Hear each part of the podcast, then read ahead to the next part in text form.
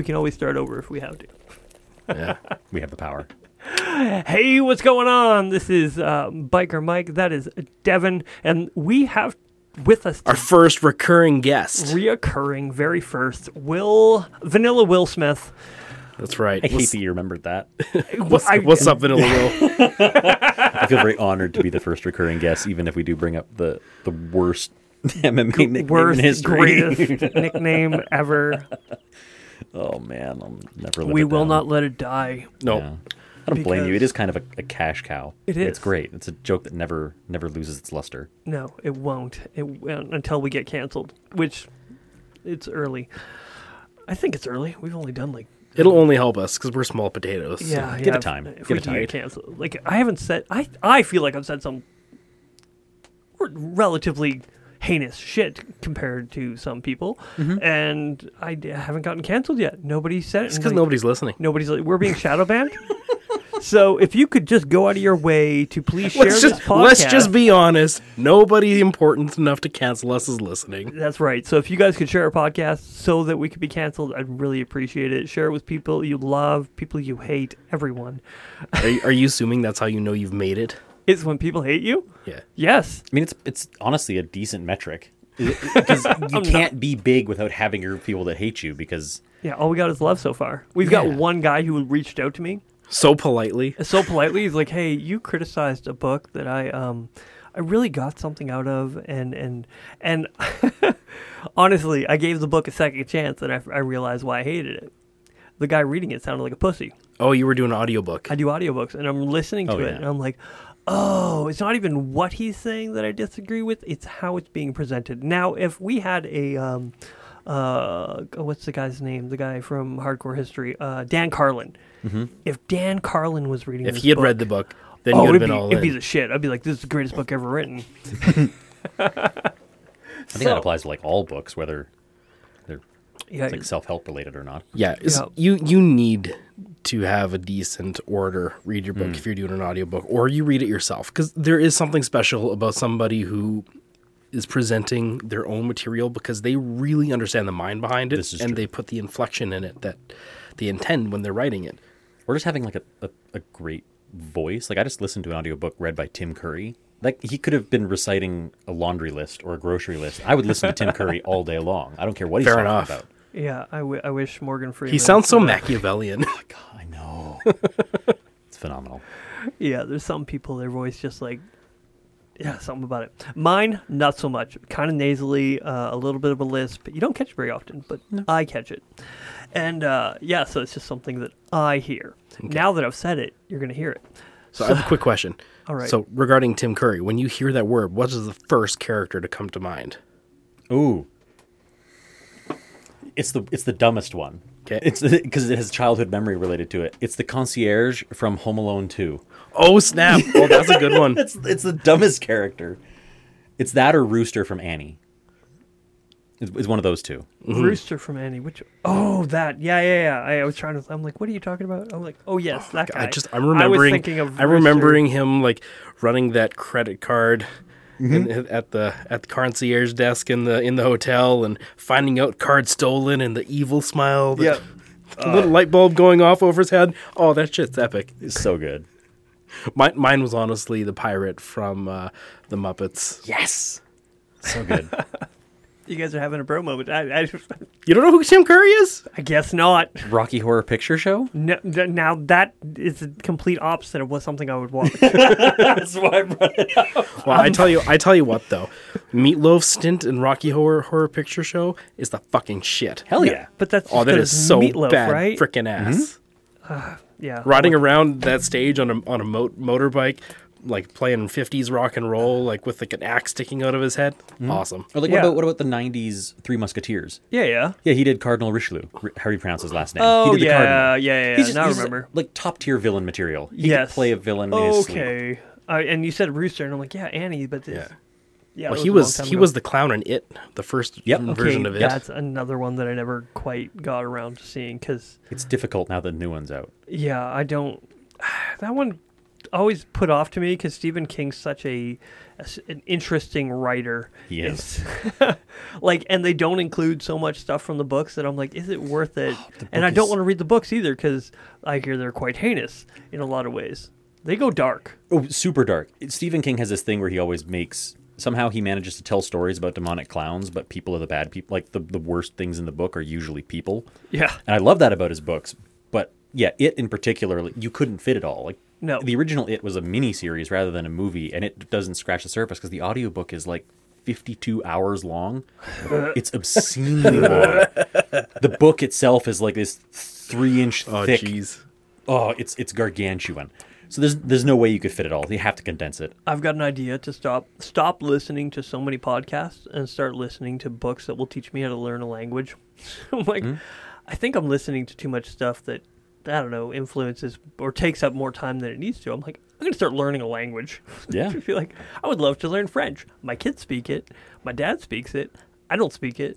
This is the time to do it. There are so many platforms to learn it on and ways to learn it. Mm-hmm. That, Yeah. yeah, whatever works for you, you can do it. Yeah, so I'm, I'm like, oh man, and I'm I understand Latin-based languages to a certain degree and how it kind of branches into a lot of well, Latin and mm. Spanish and Italian and all these things. I'm like, man, there would be so many things I could learn if I could learn a different language. But I'm sure I'll get around to it eventually.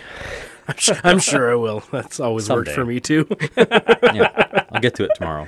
Yeah, so yeah, no, it's it's been uh, okay. What were we talking about? Books, listening, Language. language. I don't remember where the fuck we were going. Smooth segue into what we're going to talk about today. So Yeah. smooth. So uh, you Smoother than the drink that you're that you're drinking. oh so much.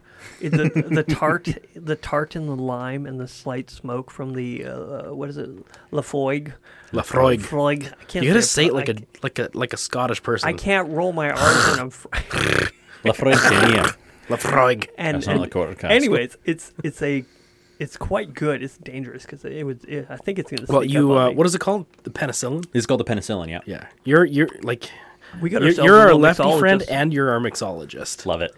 Best title ever. It is good. We actually ran into a mixologist uh, at a well, not a mixologist, a scientist Mm-hmm, who loved mixing drinks. So cool. Oh yeah, at the, at the wedding we were at in, in Rocky Mountain House, right? Yeah, we went to this wedding, and this guy's like, "I mix drinks and I know stuff," and I'm like, "Yeah, do you though?" No, he fucking does. I've got half of that down. Cheers. This, Yeah. th- cheers. Well, he, he's a high functioning autistic fellow who is a v- like very accomplished like a scientist. yeah, hmm. I'm like, so what do you do as a scientist? He's like, analyze da- data more than anything else. And I'm like, oh, and so we're like, hey, you should check out our podcast. That guy was super fun to talk to though. He we was bumped we bumped super into him at, at the at the hot tub at the hotel we were staying at. Turns out he was running the bar at the wedding we were going to. Yeah. So yeah, we we wound up having fun with him all weekend. So we told him about the podcast, and he gave it a slight listen. And so he was like, "Oh yeah." And he's like, "Hey, before you had my attention, or oh, no, what do you say? Before you had my curiosity, now you have my attention." Django quote. Yeah, Django quote. And I'm like, "Oh," and he's like, "Yeah." Oh, we got to talk. I'm like, "Oh," I get excited when. I hate to say it, actual smart people want to talk to us. I'm mm-hmm. like, oh, it's like this. And so we're having these conversations. This guy's fucking stupid smart. Mm-hmm. And I'm just like, oh, and just talking to him about almost anything, he has an opinion. I'm like, dude, I want this guy on the cast to make me feel retarded because I think it's important to feel dumb. It is. It, it's so important. I was listening to Jordan Peterson's podcast with, um, oh, what's his name? Oh, was it with uh, Vervaeke and and John uh, John Pageau. John, yeah, Jonathan Pageau and Jonathan Vervaeke. and these guys were just they were talking over me like Mm-hmm. I, I i felt retarded and i'm like this is great and uh, uh, someone's people are like why, why why do you feel good listening to people make you feel dumb and i'm like because i don't know things and i like it. I like knowing that i don't know things eh, because i there's room to grow. Yeah, it's hilarious that you bring it up because this this that feeling is a feeling that I very distinctly remember getting while doing MMA mm-hmm.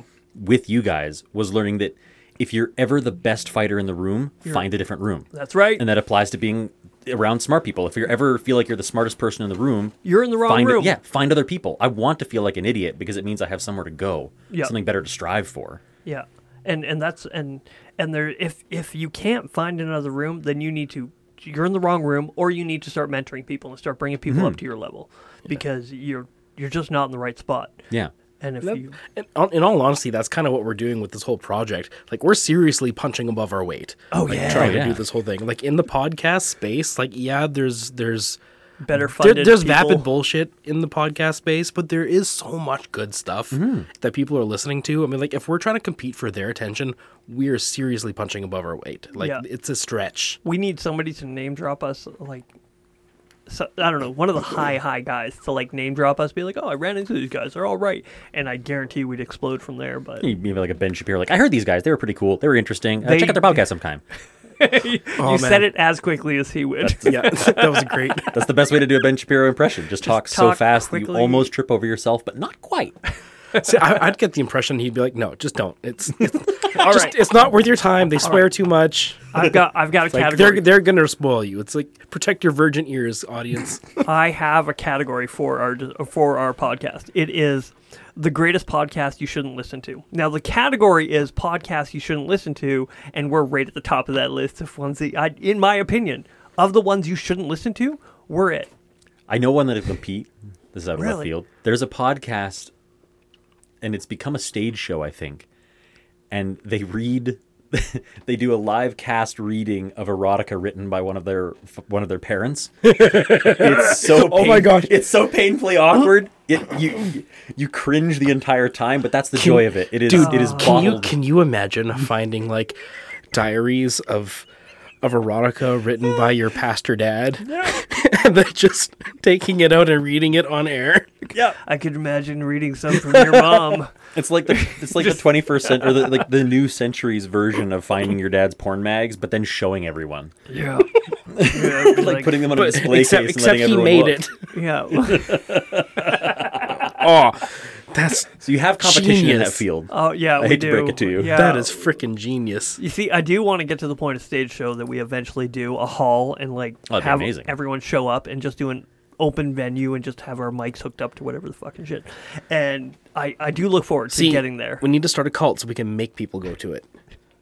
That's the last one. Just start, gotta get a cult. That's Gotta that's Yeah, but we're not turn- It's charismatic. turning into my answer for everything. Start a cult. Start a cult. It's easier.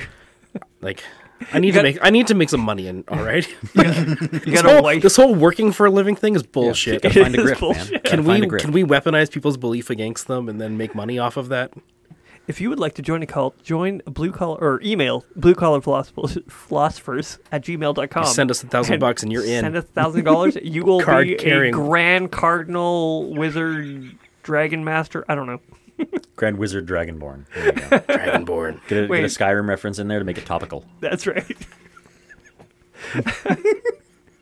You have if, if you're going for like the real money making cults, you have to shoot for young a young male audience. So video games are the cl- Yeah, the but they got to be married because I I, mean, or you could just you know become a, uh, you know a right wing uh, psychologist and start a cult of personality with young young males and Ah, put out put out a, a book with rules and Uh, great who would rules to that? actually do better, except not make enough money. so there's our transition. There's a segue. all right, There's somebody's a- got a problem with Jordan Peterson, and I am a Jordan Peterson fanboy.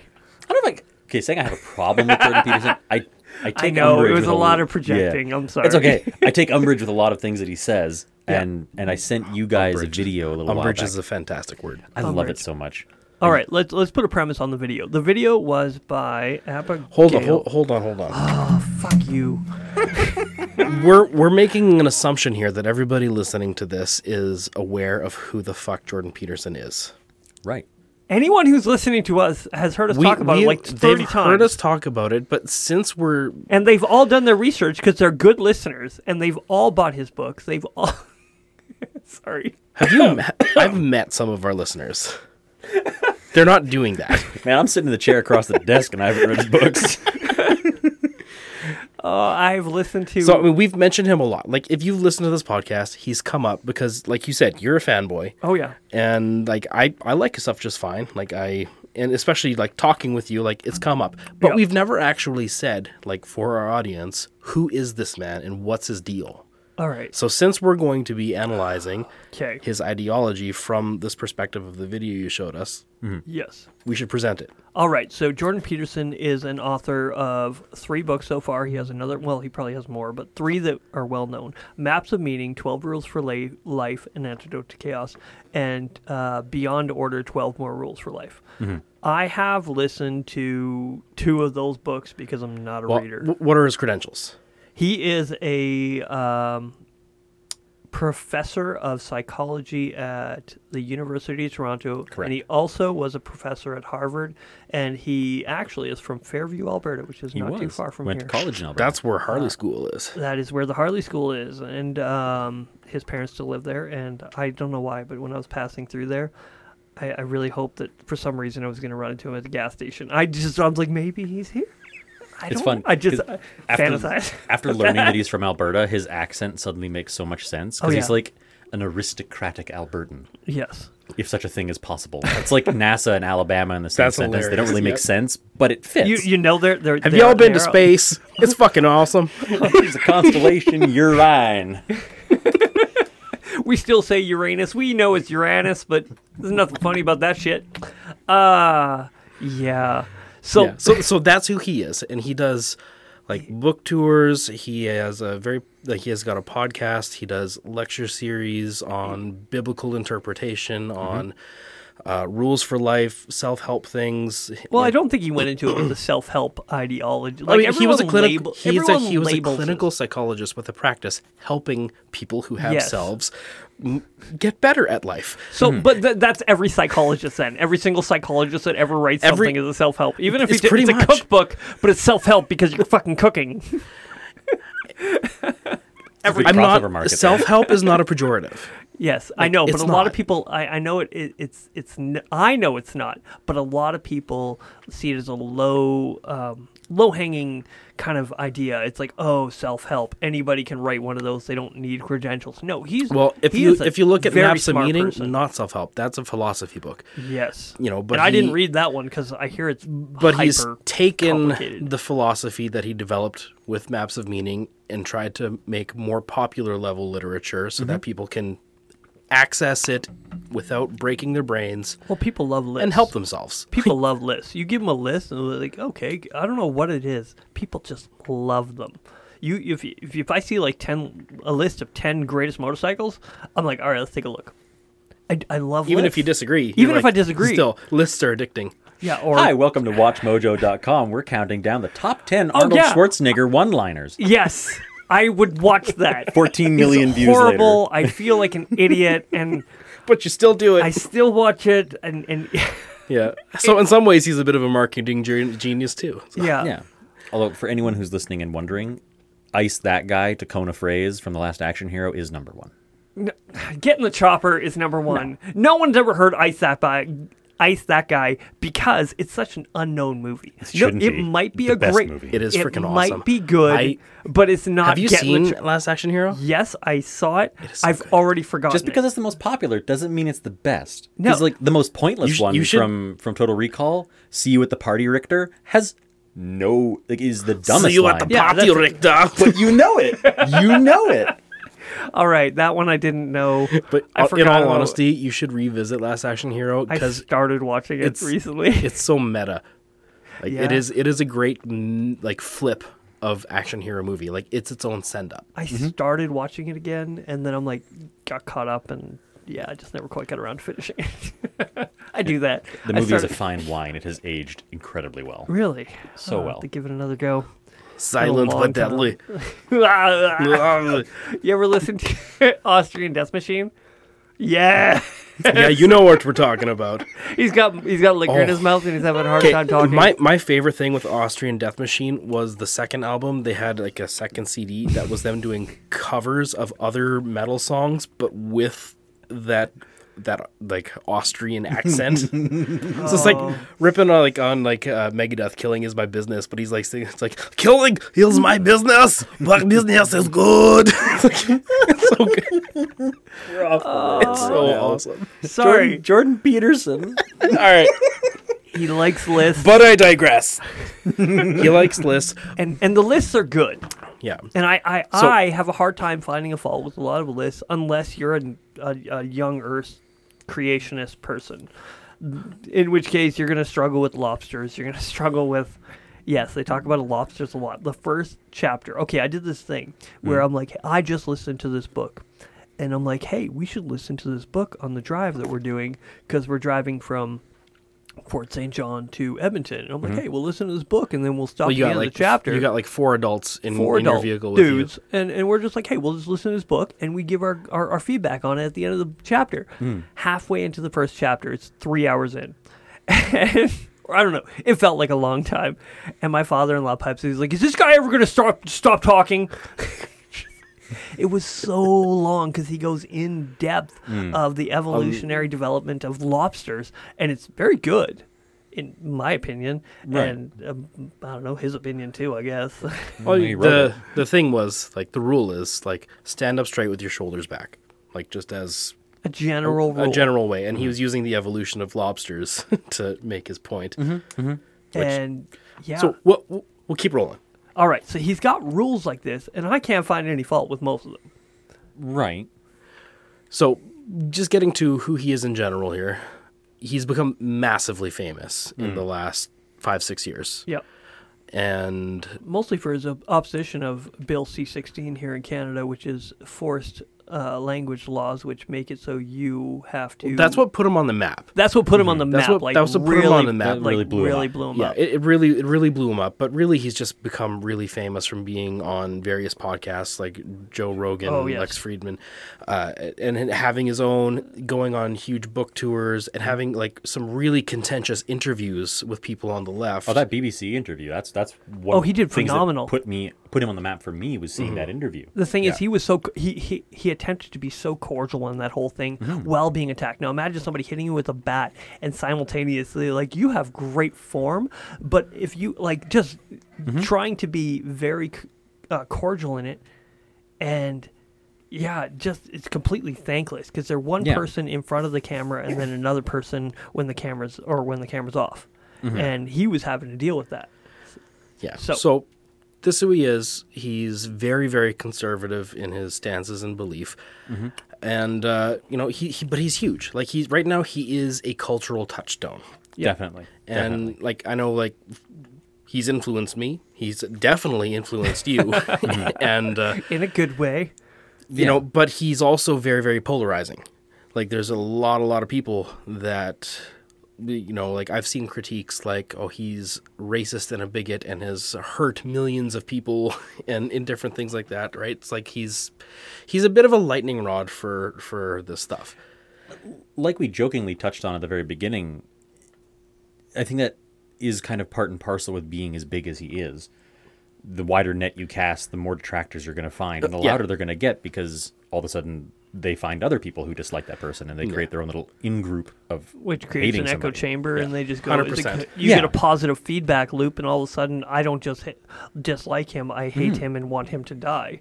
Yes. So It's kind of an inevitability of being a large scale public figure. Yeah, exactly. So given his yeah, but uh, no one, no one looks at Oprah that way. No one looks at like you can be a large scale figure, and if you're not challenging somebody in a way that makes them hate you, like hate people, hmm? hate this man. oh, I know for- plenty of people that hate Oprah. Yeah, I was saying part of part Oh, of yeah, Oprah's thing 100%. is I'm Oprah is- indifferent. I do not care. I think I know. she's an idiot. I idiot. am like, incredibly indifferent, I just don't care. but but you're not caring doesn't stop the fact that lots of people fucking hate her. Yeah, and I- and I think that a large part of it is also Oprah has a business that is tailored to be as marketable to as wide an audience as humanly possible. yeah. In, in many respects, whereas Yeah. Peterson isn't doing that. Peterson definitely has He's an ideology. he's definitely set a line in the sand. yeah, exactly. Okay, he's like the Toronto Maple Leafs. He no, one, he is like no one. Either you like him or you hate him. Nobody's like in the middle. Like I don't care about the Maple Leafs. If you're a hockey fan, if you're a hockey fan, I think I should have I prefaced don't, I don't know if that metaphor tracks. See, Everyone has an opinion about Toronto, I know everybody has an opinion of Toronto, and but that's most of the time it's hate. But that doesn't have to do with a line in the sand that they've drawn, Yeah, right? that's just Like that's the Yeah. metaphor just breaks down. It's, Sorry. it's just not applicable. There's me over in the middle making snow angels on that line because I I don't hate or dislike Toronto, but I make fun of them mercilessly. Oh, yes. because it's really fun to poke fun at Toronto fans. Do- Same with you- Vancouver. Yeah. D- You cheer for Edmonton, don't you? I don't cheer for anyone. Oh, okay. I just I just make jokes about the ones that are sensitive. Yeah. I would I, would say a more a more accurate analogy if we're going to make a sports one would be someone like Conor McGregor. Oh, yeah, that's who a really good one. who has undeniable success, but at the same time, like is I think a one-up on that was Brock definitely- Lesnar. or Brock Lesnar or somebody Lesnar like is a somebody good with undeniable success and a very strong personality, but somebody who draws a line in the sand and says essentially like. This is the line. You cross it. If you step into my territory, we're gonna duke it out. I, if I step into your territory, we're gonna duke it out. But it is me versus you. Yeah. Hmm. Yeah. And even uh, fair combat, mutual respect, but it is oppositional. Yes. But also as a, as a public figure, Conor McGregor tends to be very polarizing. Either you think Conor McGregor is God's gift to fighting, or you think that Conor McGregor is a blight on the sport. Yeah. There's not a lot and of that's, overlap. and that's a lot of it because he says, "Here I am." you know, Exactly. Like it's the Yeah. personality. The thing is, I, I had a, I had a lot of respect for that guy when he was fighting um, Khabib because he was calling him out in a lot of areas. But this is not an MMA show. Mm-hmm. We haven't done enough on that one. Look into the Khabib McGregor uh, rivalry there, and you will Mm-hmm.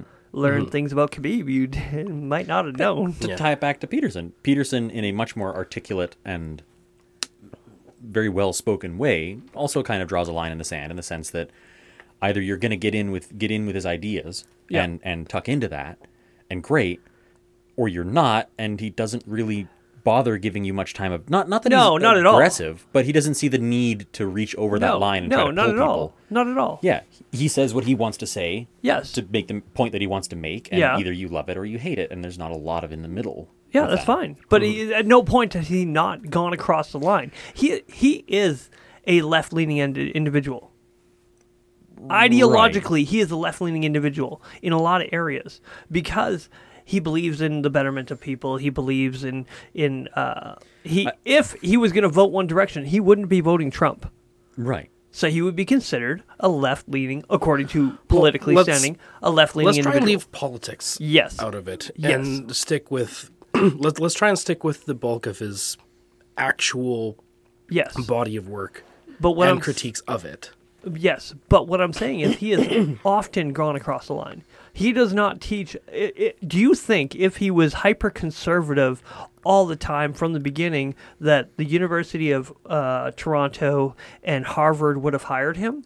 See, I I think that we're both right. I think that he does have a, a relatively hard line, but I don't think that line bisects left and right.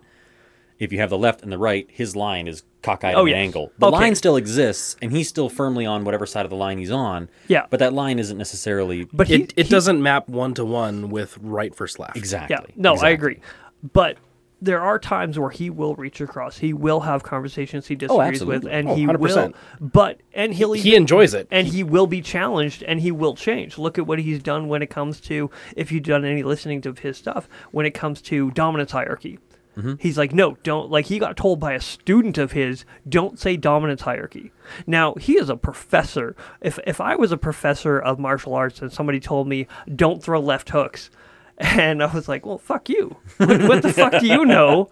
I'm the teacher here. Mm-hmm. Well, I know this is a lot more nuanced than that, where the guy said, stop saying dominance hierarchy because it's not just dominance. It can't be because it's a competency hierarchy. You have to look at it as competency because if you look at it dominance, We're, we're getting ahead of our- Okay, ourselves. what I'm- what I'm saying- it's like you two are like what I'm- by jumping at the bit. what I'm getting to is the fact that he will change. He will uh, take opposing views, Mm-hmm. Yeah, and he's he not will be challenged. Barring himself. anyone from crossing over to his line, or And- but- even but extending the a laurel to the other line. To the when other when you put a line, you're saying I like this is my line. That means it can't change. And he changes his line very often. He has changed the way he sees a lot of things. true, I, I'm, I'm trying. uh, But what we're saying is he is not being he is not mar- like say like Oprah. He is not creating a general marketable thing that he's trying to Right. appeal broadly to No, everybody. yeah. But that's the, what the line can that's change. what Oh, Okay. but I don't think Oprah has. mm, not to say she doesn't have a line. I'm sure she has values. yeah. But that's not part of her brand. Her brand isn't. her brand isn't stances- values. Her brand isn't values. Her brand is have as as big massive as a. TV show as possible and Yeah. give away humpback whales like you can sorry that's the old Dan Cook joke bit. but you know like she wants people to come to her show she Yeah. gives fancy stuff she Mm-hmm.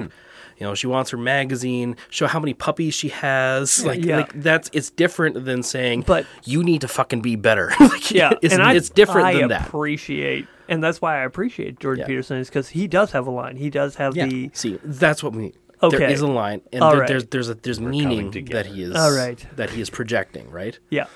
now, everybody knows if you're listening to this thing that Mike and I are we're on the right side of the spectrum, and we both appreciate this guy. You much more than me. Like I have much more critiques of Oh, yeah. various things in him than you do, but at the same time, like. I, I listen to most of his stuff. Like, I mean, if you'd look at, at my podcast list or, or what's on my, you know, Audible, you'd be like, oh, this guy's a fanboy. Hmm. He- and he's not. he he listens out of spite. No, Just joking. I know. I mean, I, I know listen- you don't. but Joe Rogan will show up on my listen to podcasts relatively regularly. I don't agree with a lot of what Joe Rogan says. Yeah. But Joe Rogan has lots of very interesting and engaging conversations with interesting and engaging people. yeah, with a wide, wide cast of people. Yes. So, since he's come up so much, you reached out to us uh, a little while ago, being like, "Hey, here's a here's a good faith critique of this guy that I think would be interesting if you guys took a look at." Relatively good faith. She did come across rather condescending at sometimes, but it was as a Certainly within how do you say a theatrical attempt. Yeah. Like it wasn't it wasn't like oh I'm gonna bash him real passive aggressively. It's like it was like no it was just condescending in a way that it's like say what you're gonna say. Yeah. But knowing seeing now what I've seen, uh, Abigail Thorn is Yeah. hyper thea- theatrical. Oh yeah. Like Thespian. she, She, she's she was a professional or is a professional Yeah. thespian. I believe she was in a in or directed a play relatively recently. Anyways, yeah. So anyway, like this video, it's a, it's it's not just a Jordan bashing thing. It's it's a very specific critique of, I guess, the general ideology that Peterson has. Right. and I found it interesting. I agreed and disagreed with a lot of stuff, and there was actually a lot of points that Abigail made that I was like, oh, "Fair on you, good point. I've seen Yeah. that," you know. yeah And uh, and other things where I would have something to say. So that's kind of the jumping in point of the talk here. It's um, basically looking at this cultural touchstone that is Peterson and taking a look at like what is this guy's ideology and is there is there good critiques of it? I mean since it's something that has affected us so much like Yeah. it's mm-hmm. it's good to take a look at your own influences and test them. Test your spirits. Even the bible says it right? Yeah. like, you know mm-hmm. you don't just take everything good faith and then regurgitate it like a parrot. No. you need to test what you're consuming. Yeah, if you want to do that, you just start a cult. yeah right? Which we're trying to do. again thousand send- bucks. Send it to our email. You're in But if you want to be an ultra grandmaster, Dragonborn. If you uh, want to be an ultra grandmaster, it's ten thousand. So Right, right. a Michael super- even give you a blowjob. Not again. Not again. Have you guys ever? Have you guys ever given somebody a blowjob for money? No, no, me neither. Me neither. Not for money. Oh, I know we're children, but it's funny. Ten bucks for a hug. Good. Okay. Uh, you just want to call. Ten bucks for a hug. He just wants you to call. He wants to give you a hug and whisper in your ear, "You're a whore now." oh, my All right. So, where were we? Oh, Sorry um, about that. That's okay. I it's okay. digress. Oh, that was fucking hilarious. I'm doing the stone cold sober too. Yeah, we're the ones with drinks in it. All right. So, okay. Sorry, where, where Brain. were we? Ideology. Ideology. Peterson's Ideology. ideologies. All right. Testing the spirits. Yes, test, testing the spirits. So, I mean, this is an opportunity for a big part of our intellectual formation to be tested with with somebody who sees things differently. Yeah. Right. And and that was something that she brought up multiple times as as in the video was the um sorry, my brain jumped ahead like Yeah. four steps. Sorry about that. All right, something that got brought up in the video that I want to point out is the fact that at one point uh, Jordan Peterson refers to Marxists as resentful and uh, just angry, essentially.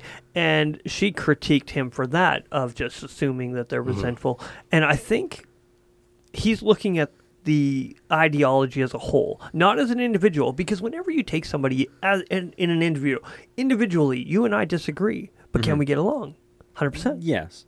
We can get along. We can have these conversations. Do I see you as resentful? I don't know, but we do know that there are people on the left and the right that are resentful. You look at the Yeah. way that their life has gone. I have resentments. oh yeah, Oh yeah. uh, but there are people that are. But you're there's a person who's resentful and have resentments. There's two different things. Yes. Like that's like having an anger. Like oh, I'm a person who struggles with anger, and you just get frustrated with your kids sometimes. There's another person who's frustrated with anger, and they I, punch I puppies. would I would say I'm legitimately struggling with being a resentful person right now. okay, well you you cover it very well. like it, but when you when he looks at that, he's looking at it as a whole, mm-hmm. not not on a one on one. Every single time he has a conversation with somebody one on one, he's very cordial. He's very polite. He gives them an opportunity to speak, in in hope that that person will also give him an opportunity to speak. He True. he takes conversations in good faith, and I think it's important to do that. I agree. The level of cordiality that he he he exudes is, is phenomenal, and I think I think that's part of why I will always spend more time listening to, reading, or or learning about Jordan Peterson as opposed to say a Ben Shapiro.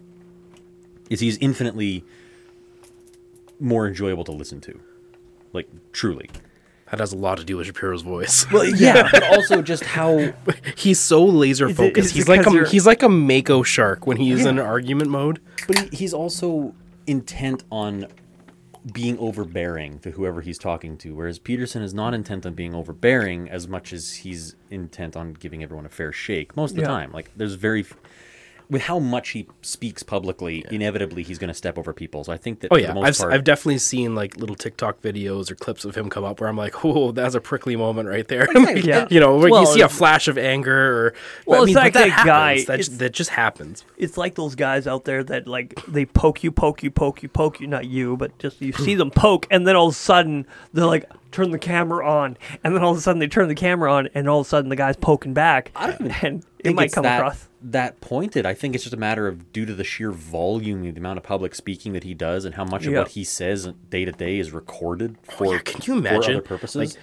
if every second of your day was recorded? I do stupid things on a daily basis, and I don't want my entire personality to be molded around the stupid thing that I did when the nine other times I talked, I was perfectly normal. Yeah. Yeah. And I think the same applies to him, although I just want to pause for half a second. No, fucking. Oh, yeah. Oh, that was a nice crack. There we go. Okay.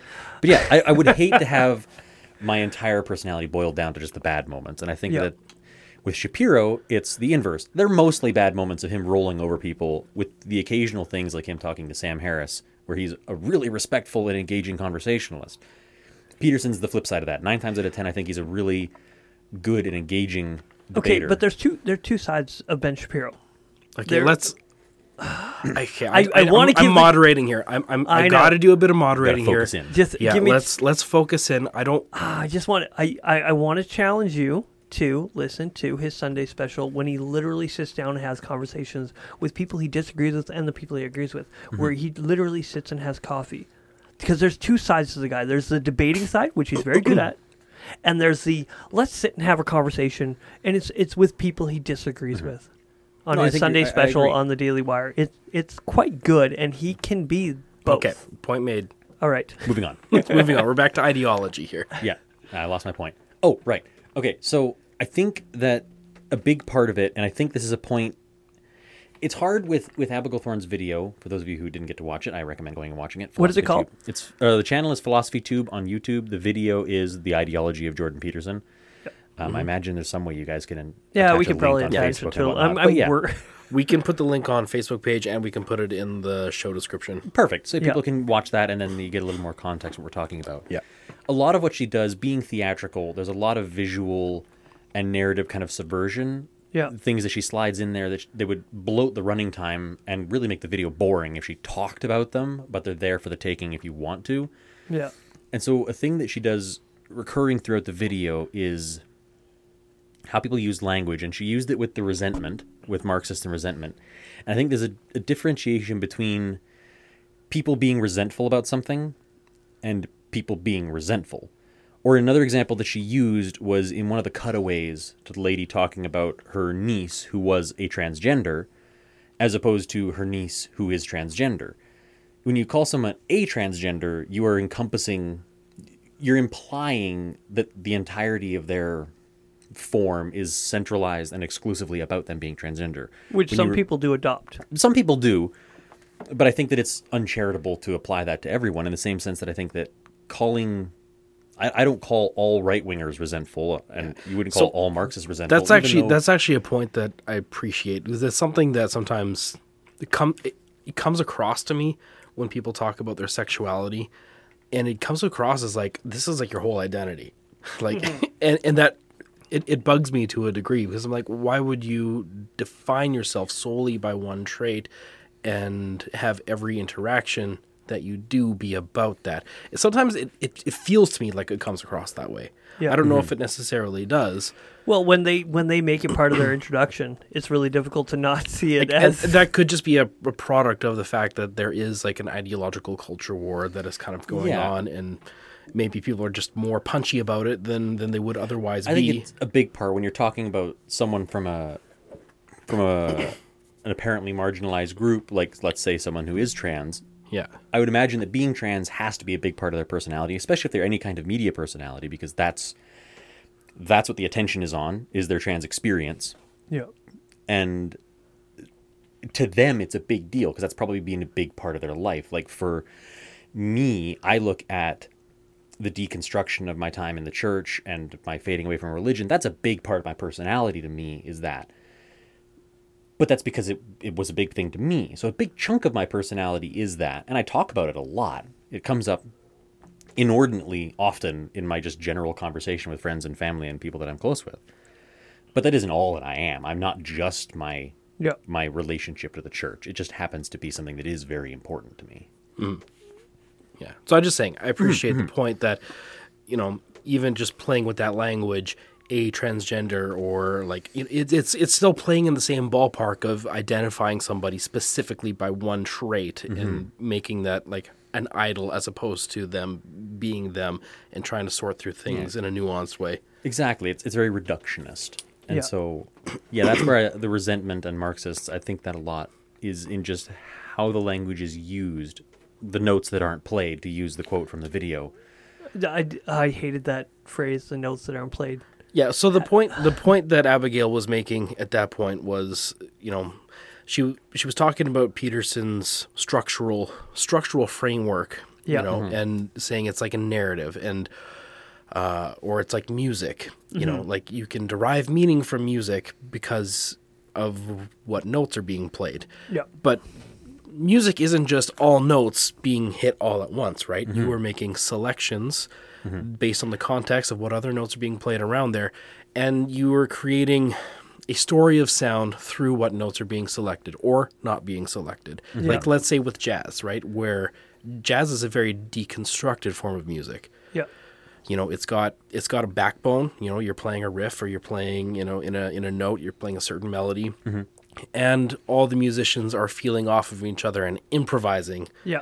Well, think of for the metalheads out there, Norma Norma Jean. Mm-hmm. Do you remember listening to Norma Jean? Vaguely. They they were chaos metal. they were never my thing no, they were chaos metal. They were like the jazz of metal. There was mm. just so many notes being played all at once, where it was really hard to keep up with. I'm See, like, that's not my experience with jazz at all but you don't listen to jazz I don't listen to jazz. The jazz I have, some of the jazz that I've listened to, some has been a little chaotic. It just sounds like a lot of things going on that if I don't have a tuned ear, it doesn't sound like music to me. It sounds like a little, little bit noise, a little bit of you don't know what you're doing. But uh, it's something to be knowing how to break rules so that you can break them right, and that's what jazz does very well is breaking rules properly. So the point that she was making regarding Peterson is he he has a melody that he plays, you know, over and over and over again.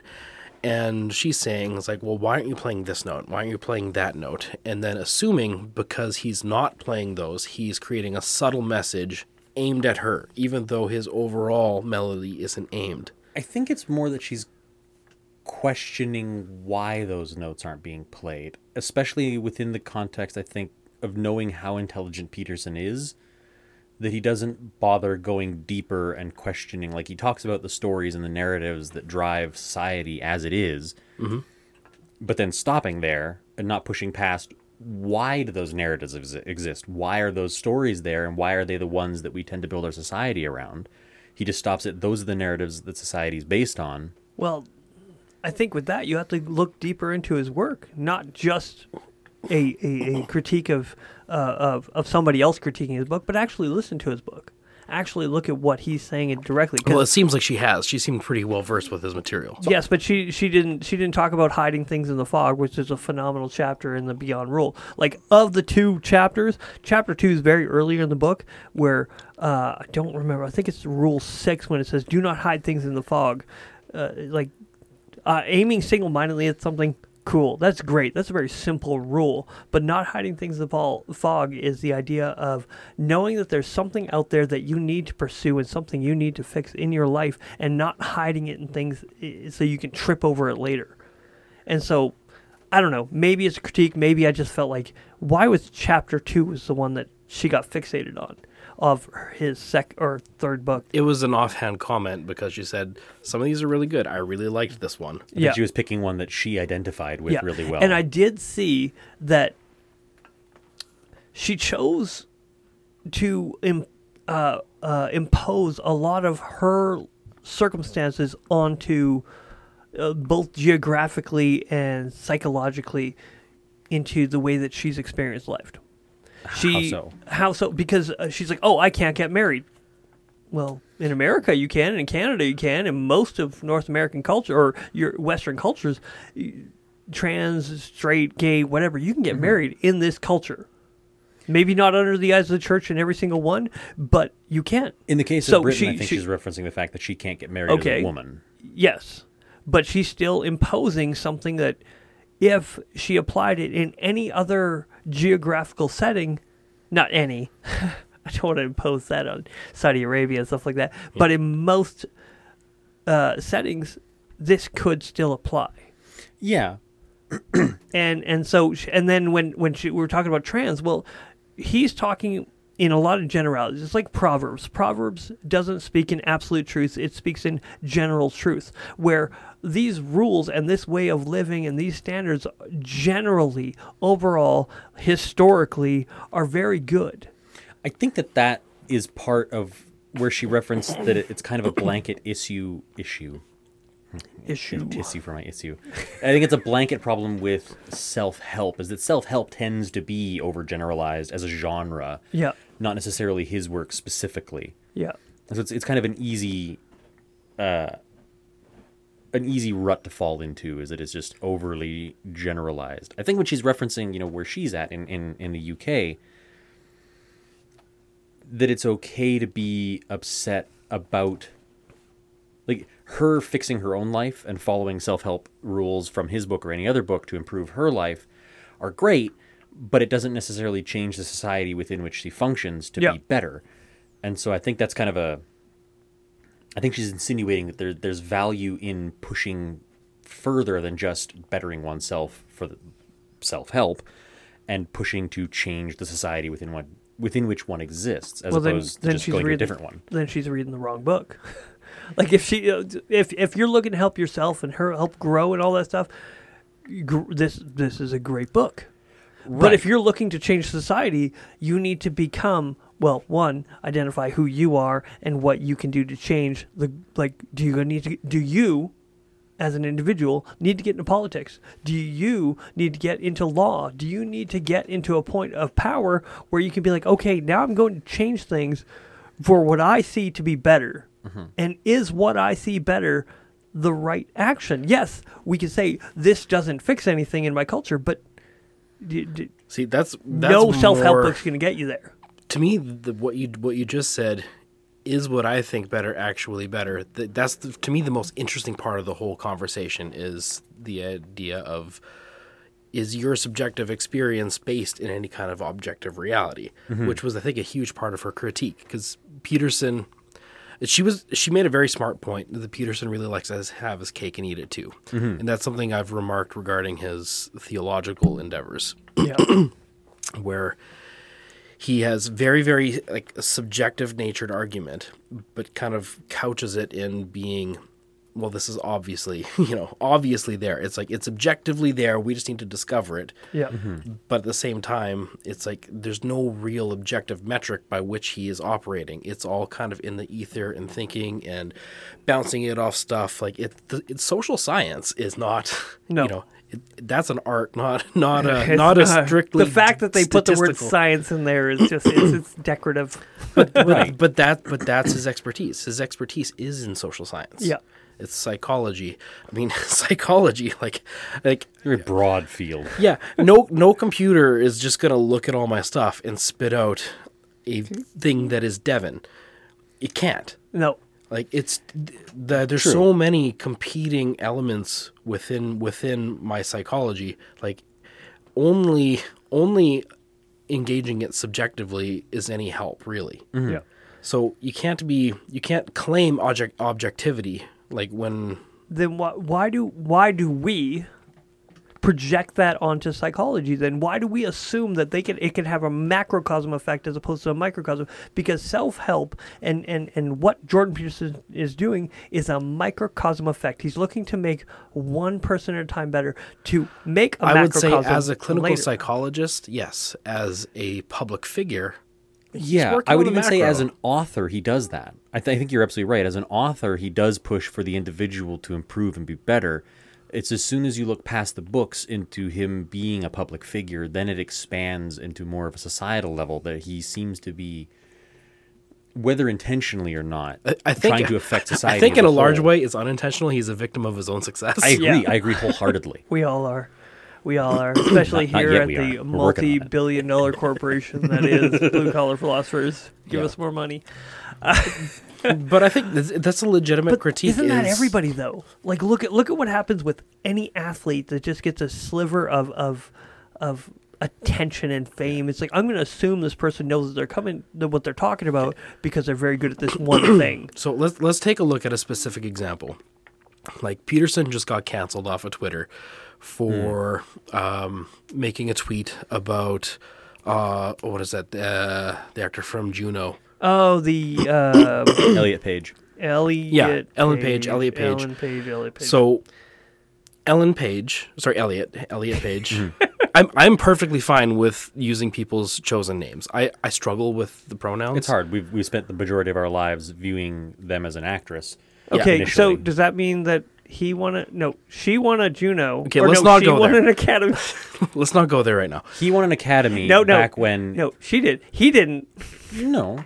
There's the same person. They're just identifying differently now. I know, but but under any work that he has done, not nothing has been won. That's that's why the the beauty of they them exists. It's a blanket. they Yeah. won an Oscar. Either way, so he So made I'm, an I'm good. With, I'm good joke. with using people's names. I struggle with the pronouns. So Yeah. yeah. at the moment, I'll just say Elliot Page uh, transitioned from being a woman to a man. Mm-hmm. And has been very open and public about it. And Peterson made a comment on Twitter saying that Ellen Page, uh, like won an Oscar. Yes, you know, he made a comment about her being a biological woman and made claim that you know, like it's a criminal thing that the doctor has altered her physicality to. I don't think that was exact. I don't want to misquote. I yeah, I'm I'm definitely paraphrasing here because I don't. I'm going to remember quickly it pull it up exactly. while I was we're, about to. discussing it. Yeah, Okay, so we, we, we pulled up the tweet here. the original tweet in, in, in question was Remember when pride was a sin? And Ellen Page just had her breasts removed by a criminal physician. All right, so we need to look up what he meant by criminal physician. I don't know if it was a typo or. Uh, I know. I'm- I I'm not it had sure. to do with the individual himself. Hmm. Like the actual doctor had some some history or whatever. but I mean, even so, like, why bring it up in that context? I feel like Elliot Page, as an adult, can decide who gets to operate on their body or not, and I don't think that doctors' And, okay- credentials really play much of a part in the narrative. Okay, well, let's look at pride as a sin. Uh, the original sin was pride, according to most uh, scholars. They say that uh, the pride of Satan was the thing that cast him out of heaven, saying Most that scholars. most. Hmm.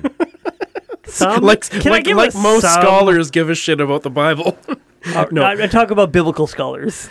All right, so when most some It's- it's a biblical a- scholars assume it's a common interpretation. common We'll interpretation. All right, we'll say common interpretation of uh, biblical literature that Satan himself was cast out of heaven because he believed that he deserved the glory that God was getting, and so it was pride. It's the I deserve this. So, and But I mean, e- either way, I mean, pride is commonly you know referred to as a vice.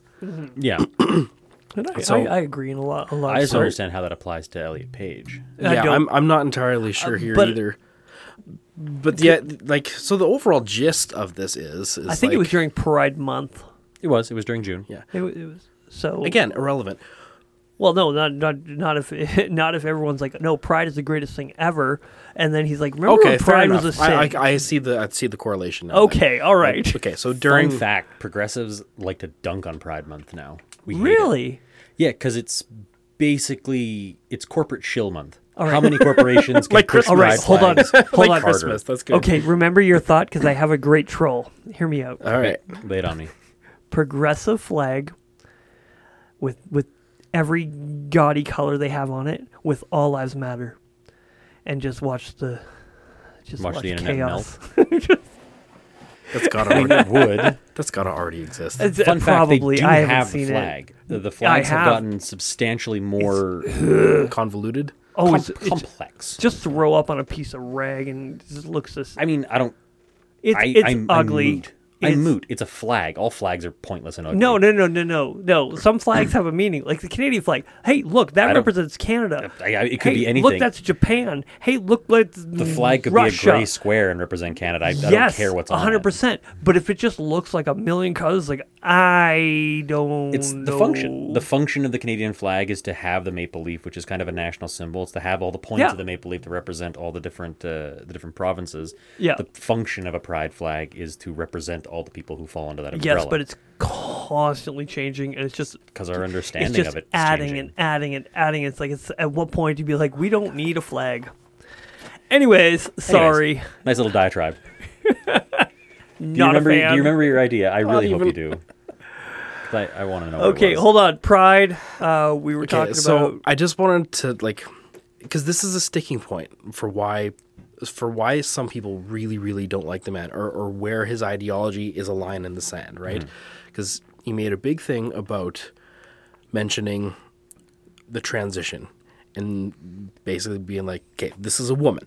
Yeah, he, Like that's he he made it very clear. dead This, named her, yeah. This is a woman Yeah.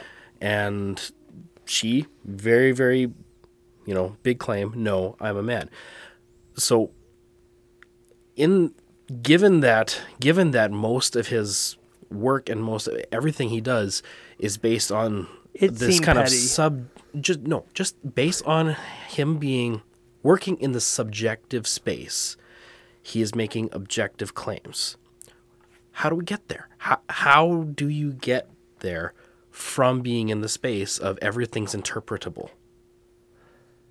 i because it can be two things. I think that's what what it stems from is the idea that thung, some things can be interpretable. Some things are, are meta, some things are more than what they are, but there are objective truths. And to how do you decide who who decides what truth is? Well, that's exactly it. Time. I think time determines what truth is. Honestly, because for a long time, world was flat. For a long time, uh, It still is, according to some. a duck weighs as much as a board and it will float. I don't know. And I can jump higher than a barn. I yeah.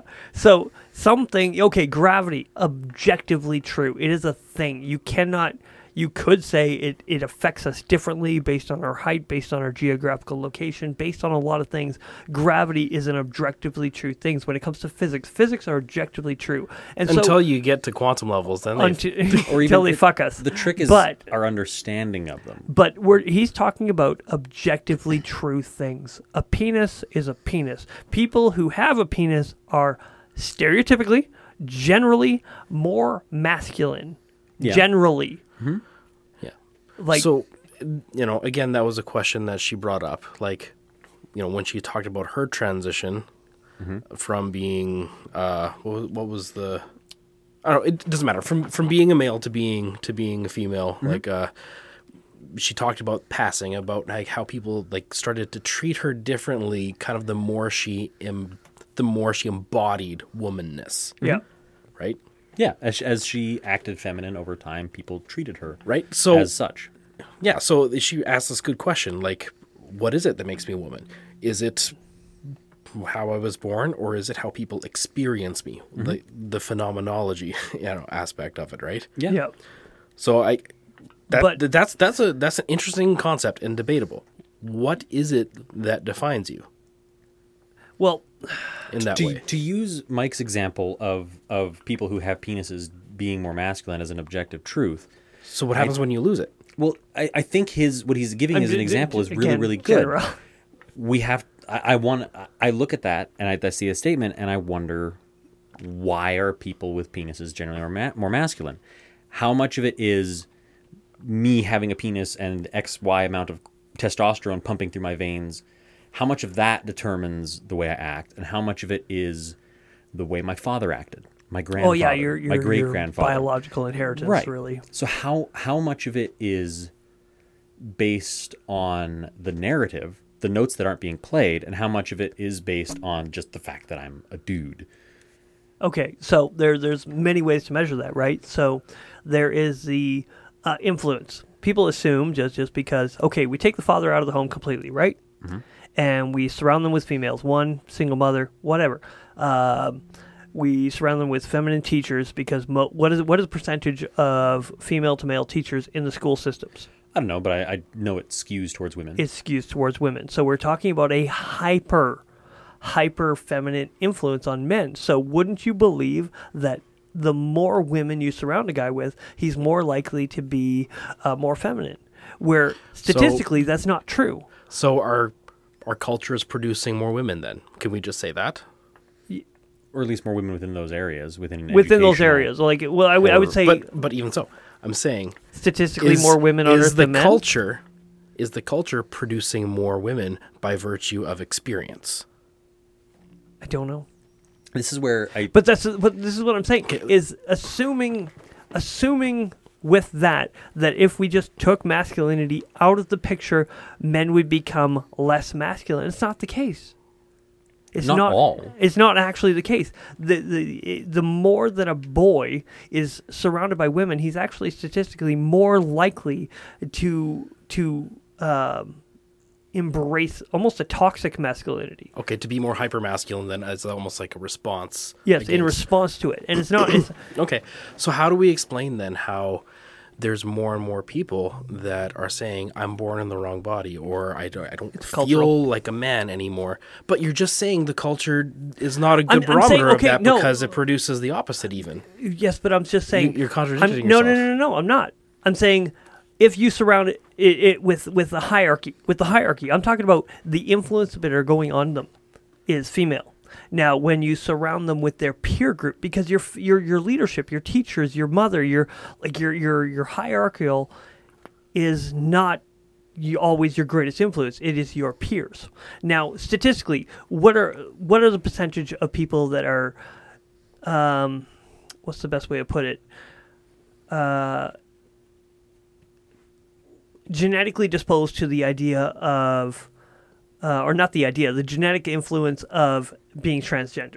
Do you I know don't what think it's the necessarily a genetic influence. People who experience gender dys- dysphoria yes? What what is the statistic? Like the, what are the numbers? under one percent. Under Yeah, it's one very little. Now, now, could you imagine if you would? What is the statistic probability of somebody saying that they have gender dysphoria if they know somebody with gender dysphoria?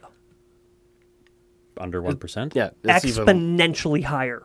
Unbelievable. Like if you have a friend that is transgender, you are more likely to be transgender. Now, is it just That is, makes perfect is, sense. Is yes, but is it possible if statistically we're looking at one percent? Are you saying one percent of people and one percent of people just happen to be friends, or hmm. in a small, tiny little town? I'm. No. saying that they they one influences the other. If one person finds out, well, guess what? Their friend who wasn't all of a sudden is. So now it's not just one percent. It's it's. Do you know twenty five percent of people now identify as gender dis- uh, at some level of gender dysphoria uh, or uh, gender fluid. I guess would be the Yeah. best way of putting it. Where they, where they, it's a lot higher. It used to be one percent, but now it's up to twenty five percent. Yeah. So and I- that's why I'm saying it's a That's 'cause the- cultural. w- But yes, it is cultural, and and this is where I think Peterson's objective reality falls apart. Is that what we define as cultural isn't really objective. It flows and changes with the culture. So to claim it as and an objective experience bedrock, then will flow and change. As well. exactly. yeah. That that rising number is. I, I would have to know what kind of statistic that is because to say that one quarter of people don't identify as a singular gender. I mean, anecdotally, I can say that maybe one in a hundred people I know don't identify as a singular gender. So this here twenty five percent seems astronomical to me. So I have to wonder what kind of questions are being asked. Like, do you th- like if I think that's, asking prob- that's probably a statistic poached from a specific spot where there's a feel like that's a- or something. But even Seattle.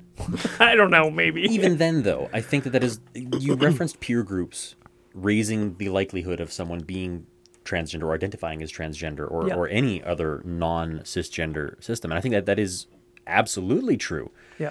because it gives people the space within which to do it. It's a weird and interesting thing, and we see it with all forms of of kind of new and emerging science when we deal with mental health, when we deal with gender and all these things. And it's intriguing to watch as these numbers rise because it's not only they're rising because they're popular, they're rising because people now feel more comfortable. The likelihood of someone having a friend group where they feel comfortable to come out Yeah. as transgender goes up. Like if you'd have asked me 10 years ago, "Hey Will, would you be okay wearing heels in public as a gag?" I would have said no. I am highly uncomfortable with that because I surround myself with people who are generally like I was surrounding myself with people like you. This is not yeah. No, no, it's not a bash on me. Yeah. No, I'd make fun of you. Yeah, I was surrounded by dude bros and guys, and I love them all to pieces, and I'm still friends with most of them to this day. But because there's a social pressure for me not to break outside of that that Yeah. that fence within which I exist. Now I I mean I don't want to wear heels, but sure, I don't give a crap. Like whatever, it's just shoes, uncomfortable and Yeah. miserable shoes, but shoes. But but you see, but the thing is, you see them as a gag. You you're seeing it as a bit. for me, for someone else, they might not be. For someone else, someone could put heels on and be like, "Wow, my calves look amazing," And they I would. feel three inches. They yeah, would, and, And your buttocks would be like yeah, right up there. They like being taller. There's all I these other guarantee things. my ankle would snap. I carry way too much. I carry way too much junk in my trunk, and I got small ankles. Yeah, baby. but just like for me, it's a joke and, and something that I have no feelings one way or the other about. Yeah. But I mean, it could be around like I I have vivid memories as a kid of hating. Like I would get in arguments with my dad because I wouldn't sing with him because my dad loves singing Yeah. because my voice was high pitched. Really? I thought that made me sound You're like a a girl. you're a tenor? I'm a tenor. Okay. And I thought that made me sound like a girl, so I wouldn't do it. Yeah. I was so petrified of sounding anything that isn't incredibly macho. Yeah. But now I exist within a friend circle where nobody cares. Nobody Yeah. cares that I have a high pitched voice. Nobody cares.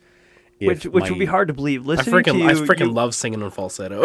Yeah, it, it's funny because like I talk and my voice is I have I have like good reverb and or timbre whatever it's called in my that's chest. probably what that's probably what makes your tenor work, though. Yeah. Uh, that's what I like about it is like you have someone like a like a Josh Groban who is a baritone who can hit high notes, and I'm the opposite. I'm a tenor who can hit some low notes. It's kind of fun. But anyways, I can't sing to save my life either But way. so so you, you you didn't want to sing with your father because you, you he just wanted you to do this, but because of the feminine, you were like, I I don't want to do this. That's because I now exist in a space where I feel like I'm not going to be judged for it. Yeah. I feel like no one gives a but shit. isn't isn't it just isn't is it just a peer circle? You at the time you didn't know who you were. Did you really know yourself back then? I didn't know myself, but I thought I did. You thought you did. I thought I, I thought I knew exactly the think kind of man we that always I wanted think we know ourselves. I'm gonna look back on on current Devon in 20 years and be like, oh, what a dipshit. I know. we, we, but we're gonna do if if you don't do that, if you don't look back at your younger self, and I'm talking to the not you, Yeah, you, no. but the people listening, if you don't look back at your past self and like, fuck, he was retarded. So with you don't like it when I say with with that knowledge, what gives us the right to say something like boys are boys and girls are girls, and no matter what you've done to your body, you're always going to be a man to me. Be, So th- that okay, look all, at what's all happening. this conversation is look leading. At what's, all this what's happening in the conversation is UK leading us to now. these kinds of questions. It's Look like, how do we make these calls? because look at what's happening in the UK right now. Okay, no, fuck culture. no, What? No, No, stop. Just You just you, asked you're, the question. You're, you're talking You over. asked the question. I'm giving some more nuance to the question. Oh, but I had an answer. Hold on. okay, it. because Put a pin in it. apart apart from being like, well, look what's happening there. Look what's happening there. Just wh- about the philosophy. What gives us the ability to make these calls?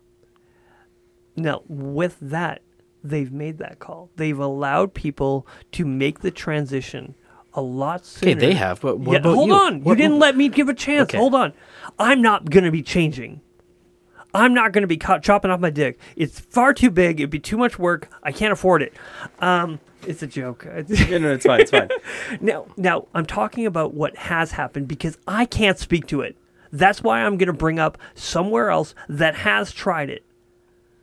They have. They have attempted it in the UK. How they so? have. They have had a trans uh, transitioning uh, clinic there that they had opened up for adolescents because Mm-hmm. they realized that you cannot transition too late in life because if you do it too late, you're still going to have the bone structure. You're going to have a lot of the uh, the hormones and It does everything. that make it a lot more difficult, It yes. Mm-hmm. makes it difficult for people to transition. So they had a clinic there that has been shut down, and now they're being sued because of the damages. Because these young people that assumed that if you didn't affirm their identity, they were gonna they were gonna do self harm. Well, guess what? They still did self harm. It has done more damage than it done good. Now we have to look at the culture and we have to look at what's happening because if we just disregard it, we're not giving it we're not giving the devil his due. We're saying, no, don't don't talk about the things that's already happened. No, I can't I I know, but I, th- I I just think that conversation is further downstream from the realm of ideology. Like that that's where my head's at. But- my but the- head's at my head's at what is the philosophy? Yes, but Mm-hmm. the, the the ideology in practice is the transitioning for So- this. So if you've actually taken the steps to transition the way that these people have, we have to look at the the effects of it, and the effects have not been positive. sort of. So I, I add the the caveat, a because we're looking at one relatively limited sample size because the UK they did have the clinic and the clinic was a failure. On the flip side of that, UK has it, it's it's very difficult in the UK to undergo any kind of not only transitioning but a limiting usage of things like hormone blockers, which aren't transitioning, they are a delaying of your body's uh, uh, efforts to go through puberty and to Yep. and to hit certain milestones uh, uh, growth wise. And it's I'm trying to think how best to word this. It's tricky to look at because it ends up kind of being circular in the sense that when you look at how we view gender as a rigid set of boxes that people are supposed to fit into, as opposed to say just a spectrum of ways in which we act, because because gender is I, hate I hate I hate I hate. You're going to this. say fluid, aren't you? no. Okay, I was It, it is fluid. I uh, Universally, it's fluid. It's not that people, a person is gender fluid. Gender is fluid, and the phrase that I hate so much because it's it's been beaten to death with a very big stick is gender as a social construct. I know. I, I hate the phrase because the phrase has been bastardized so much, but the phrase itself is technically correct because gender is not something that you are. It has nothing to do with biology. Gender is a matter of projection. It is a matter Okay, of but that's not always here, true. Yeah, I think I think here true. here is the really where I wanted to go with the conversation. Okay. okay. great. Now we're going to get canceled. It's great. It's good. Yeah, you're you're so no, excited. I'm excited to get canceled. Yeah. It'll put us on the map. yeah he, he- here is definitely like i think the part where this whole talk about gender and stuff like that gets really interesting it's like what are you and mm-hmm. how how do you like what what is the experience and how how does that play out on something like as radical as changing body or or having children change their bodies in order to fit the idea that they want to project in their head and stuff like that because like i i'll I'll admit, even though I've been playing devil's advocate against Mike here for yeah, some of this stuff. fucking stuff, have. it's fine. I I need that, and I do appreciate it. I honestly do. Otherwise, I just get in an echo chamber, and I don't want to be that. So I'll say I'm very conservative in this way. Like this is something that like I know you'll just straight up disagree with me on, uh, on but Find out. yeah. Okay, yeah, maybe I shouldn't I shouldn't find out. I shouldn't I shouldn't assume. I, I shouldn't assume. Look at those shoulders. You don't fuck Yeah. around with him. But I will say, like, if you're born a male, you're always a male. If you're born a female, you're always Hear him out. A female. And the idea that I feel like I'm like to, for me to say I feel like I am the wrong gender inside my body or my body doesn't match what I am. Like to me it seems like like uh it's very platonic, right? Like Plato he he says like you know there is there is the platonic ideal of everything. Like there is something that is that embodies the essence of rabbit. Mm-hmm. There is something that embodies the essence of chair. There's something that embodies the essence of male or female or things like that. And the ideal of that can never be achieved in in physicality. It's it's an ideal. Right. right? So it's it's separating it's separating an ideal from physicality. And when i hear people talk about this fluidity of gender or of what i am or what i want to project to be i feel like it's being stuck in dividing body and mind in in a way that I, I just I just don't get. Because like well I mean one there is no ideal of feminine. Like there's just you. In in all the various different things you like and don't or, and stuff like that. Mm-hmm. But like I can't I no matter what even if I wanted to be a female with all of my heart and I went through all of the stuff I can never 100% fully achieve that ideal of woman or feminine. I like even if I like the the, the person in, in the video that, that showed me when I saw that I was like yeah that's a chick straight up mm-hmm. but even Abigail will never properly know even what it's like to possibly be the progenitor of like of a of a Yeah. person right like that's that's something that is fundamentally withheld because Yeah. of the physicality mm-hmm. in the same way somebody who's a who began life as a woman transitions to a male will never know what it's like to be the seed bearer like it's it's an it's an impossibility True. I think And that's so- likely something that they have to live with is the fact that no matter what they do, there's a portion of the experience. there's a portion of the, exactly there's a never going to portion of the experience that's withheld Yeah. right because there's so there's always a portion of the experience that is tied to how you began Mm-hmm. and so for me i'm like why are you going through all of this stuff i, I it's it's it's it's a it's a weird dysphoria Right. to me when you could just be like i'm cross-dressing straight up. Fuck the system.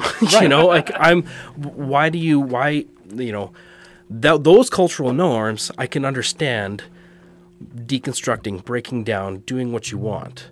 But the idea when you're like no i am this i'm like no you're not. And you can never and you can never fully be just like i can never fully understand what it's like to be will Mm-hmm. no matter what.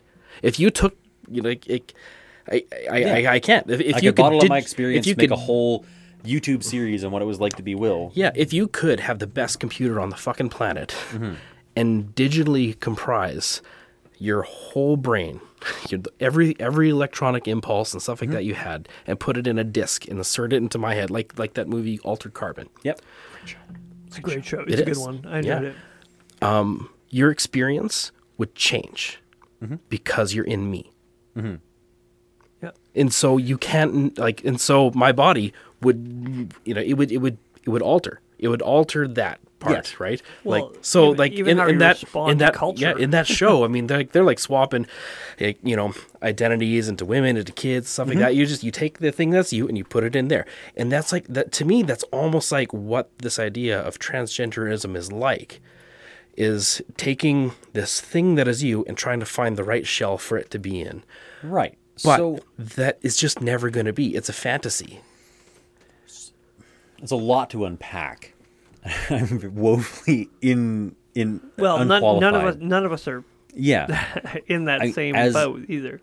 as a as a cisgender dude, there's as you say, there's a there's a piece of that that I'm not going to fully comprehend their experiences that I, I can't tap into. So Well, I mean, even as like as a cisgendered guy, yeah, we can't do that. Even as a transgender person, they couldn't do that. yeah, Like, you, so I'm gonna I'm gonna do the best I can to try and to try and break down a couple of things. And I'm gonna start with language is the first one. It's something I've harped on on my podcast with uh, with my dad as well, the Will and Dave Show. Check it out on YouTube. Um, hey, you actually plugged it this time. know, I know. Right on. Plug. Good for you. I've been waiting for the right Say, moment to say, do it. say it loud. Say it proud. Will and Dave show on YouTube. We're actually technically not a podcast right now. We're taking a break from that. We're just focusing on streaming, but it's functionally a podcast. Good It's for just you. on YouTube and Facebook. right on. Anyways, it's something that we've talked about a couple of times is the functionality of language around talking about transgender issues because there tends to be a lot of word soup that gets gooped in there and all Yeah. gets muddled together. And so I feel like there's a couple of things I want to clarify before we get into this this portion of the discussion. Okay. The first being the differentiation between a person's gender and a person's sex. That's why I use the term social construct when I refer to gender, is because I'm very specifically putting gender in the box of that is what you are projecting as as your That's the You're- pla- that's the platonic ideal. yeah, that's what you're projecting to society, what you want to be viewed as, not necessarily what you biologically are. And in that regard, this is my personal and subjective opinion of it is I don't give a shit. I don't give a crap whether you want to wear dresses or not, you want to look effeminate or not. Now, Just I don't will, be an asshole. I will say I actually agree with that Mm-hmm. to the point of fully formed adults. Yes, And I, I, I struggle with the idea of kids, man. this is where It's like so hard. this is where objective Well, reality kids and the don't even subjective know when they should go to bed. Like, why are we supposed to? But what the question I always come back to is I don't think there is an objective reality as to how a kid should dress or act in terms of relation to a specific gender. I think the kid should be kids. That's that's not That- true. You don't yes, actually no. believe that. What do you mean? The, well, the kids should You- be kids. you 100% with you on that. Yes, but you don't believe I'm that there's a way specif- that I was kids should specifically act. talking about like transitioning. No, I think Okay, kids, no, but when when kids should you you you you think you believe that there's a ways that kids shouldn't act. Kids should not act sexually before the time. Oh, yeah. Kids should not hit children Oh, yeah. unnecessarily. But I- I kids mean- should not. That I'm just saying. I'm talking gender, are- not sexuality, and not sex. I'm talking gender. I don't care what clothes a kid wears. If a if a kid who happens to have a penis likes wearing tutus and playing with Barbies, fuck it, I don't care. Play Yeah. with the toys you want to play with. Wear the clothes you want to wear. But- I think that imposing any kind of gender gender label on them is unnecessary. But what about parents who do the opposite? Who they want their children to It, I to project no no hold on that want their children project some type of minority or sexual thing because I know of I've heard of and seen videos of these parents like my mom wants to be part of a my mom wants me Absolutely. part of a minority sexual thing tell me tell me if this sounds familiar. Yeah. Okay. My my dad is really pushing me to be the best football player on the team. Or it, it's the it's- stereotypically it- yes It's the it, sou- same. it sounds familiar it's- but I it's a- don't know yeah, anyone it's a new flavor of a same problem of parents pushing their children into a specific lane for whatever reason, whether Yeah. it's they're projecting their own insecurities, whether it's a drive to see their kids succeed in an area that they couldn't, whatever. or their their parents wanting to be portrayed as hyper progressive so Right. hey my U- kid's using them as a as a token. as a to- it's Yeah. horrible it I really it. is let your kids be your kids Yeah, and I think that it's I, I put it in the exact same box as people doing it with sports, doing it with gender, doing it with wearing expensive clothing, anything that you're using your kid as a token thing for to try and win social brownie points, go fuck yourself. Yeah. I don't I don't care what the the flavor it is. I think it's Yeah. a garbage meal. Yeah. Um so in terms of gender and and how a kid projects in terms of their clothing, whether it's masculine or feminine, I, I don't care yeah when you talk about actual transitioning, when you're talking about a child's sex, that's something that is overblown. It's a very niche and very it's a minority of But- kids but- that actually get access to any yeah. kind of So chemical. I'll, still I'll. I'll, I'll agree with that. And but in very limited numbers. my my only my I guess how my many, only how many re- kids My only re- kids okay? rebuttal to that is, I'm just trying to fall. I'm trying to follow the idea to its logical, like to Right. its to its logical conclusion of, like, if you're going to if you're going to allow this, where does the line stop, and ha- and how do you find it? that same where's the line stop applies to I mean, everything in society. Like I don't I don't declassify a kid's ability to have access to because because some children it's a very very small minority. Yeah. Some people before the age of 18 when they can make their own informed consent as to what to do with their body in the hands of a doctor need access to chemical or surgical transition because of the level of body dysmorphia. It is an, an incredibly tiny minority. I'm not going to let that minority dictate how I feel about the entirety of the spec, uh, that entirety of that group. In the same sense, I don't allow the minority of people who allow their kids to get access to their gun cabinet and shoot somebody Well- to influence firearms registration across the country. Well, hold on. Registration or Okay. fire? That's, that's, getting that's, too. Take take the metaphor very surface right. value. We won't get All too right. deep into that. Well, no, okay. So, what do you do when, uh, let's say, women, women in general, change their transition from 18 to 25?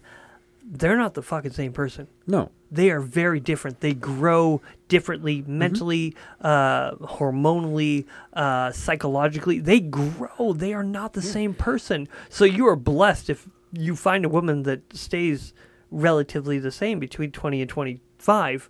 But at the same time, they're not because they are discovering their brains are not. Yeah, exactly. offen- Like- it's not an offense. Yeah, it's ex- just a exactly. scientific So fact. We You're- tend to do it between 23 and 30. But Yeah. then your yeah, body your body changes and and you change with it Mm-hmm. and that that applies too to transitioning like when your body changes you legitimately change with it i'm Mm-hmm. not trying to deny that but what i'm saying is when you're saying no i am woman you're not getting there because you're being you you no matter what you're withheld from an element of the experience. Um, and like the most beautiful ele- element of the experience. And- so when it comes to this idea of of the plethora of of gender and sex and stuff like that and, and where it exists on the spectrum it's like why can't you just within the roll of the dice of how you're born experiment rather than change trying to change biology in a fruitless attempt? Why do people need tattoos piercings or any permanent form of modification to their body to Yeah. feel more but comfortable? before before But, like, I've got a before skull they're on my mentally hand. ready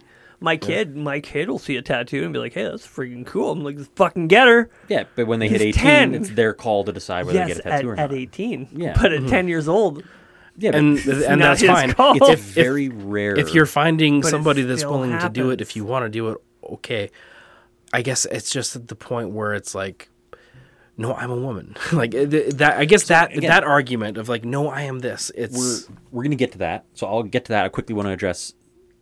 Yes, the the, the very extreme minority of kids get Yes. access to any kind of actual gender reaffirming surgery or treatment. yeah in the terms of psychological i'm not counting psychological i mean like like med, uh, uh, chemical treatment they're a very tiny minority Yeah. and most of them shouldn't be getting it because most doctors wouldn't give it to them the majority of doctors won't give anything beyond puberty blockers to anyone under the age of 18 yeah without extreme extenuating circumstances well i wouldn't even call it that extreme lately with what's going on in the states but we're not in the states i guess so Yeah. we're kind of it's it's a very small minority. So I'm trying not to to blanket how children are treating or how parents or doctors are treating uh, uh, the transgender experience for kids.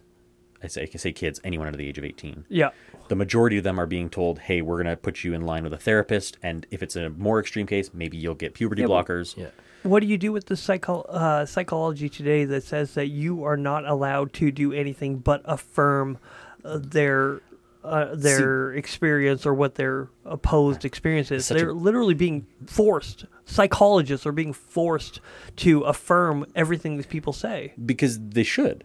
Should they? Maybe they're wrong. Because because what's the maybe I'm wrong. Maybe, Maybe, are, you're wrong. But it doesn't matter. But, but you shouldn't affirm somebody if they're wrong. Take t- but hear me out.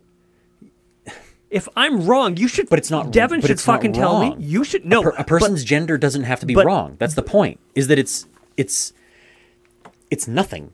It, it is not It right is- or it is wrong. not nothing. It is. Gender is nothing. Gender is nothing but a projection of how we want to be perceived by people. It is then- no more okay, important if than that were the your case, hair or your if that were the case, then then gender and sex, like okay, they would have no effect in nature. We wouldn't be able to measure it in nature. We could look at a uh, a, a male chimp, hy- hypothetically, we Okay. could look at a male chimp and we could look at a female chimp, and we could see that they will not. They will treat a rock as two things. One, a female will treat it like a baby, or wouldn't, or a male would treat it like a weapon okay.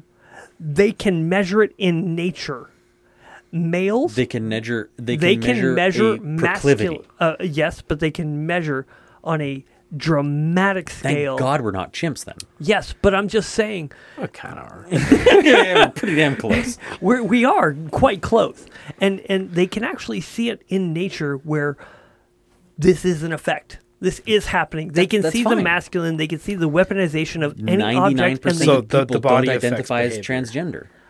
The majority of us do fall do fit within at least some level of that stereotype. Like then why are we trying to project a, a, a, a mass influence or a mass thing on a minority of like I- we're trying to to uh, wanna- be like everyone's special so everyone gets this everyone is special. We're all we're all we're all fucking butterflies i don't feel like i'm special you're a snowflake. You are unique, just like everyone else. that's right it's I, I like to look at it less as we're requiring everybody to to be a certain way and more as we are giving everyone the opportunity to be whatever it is they want to be.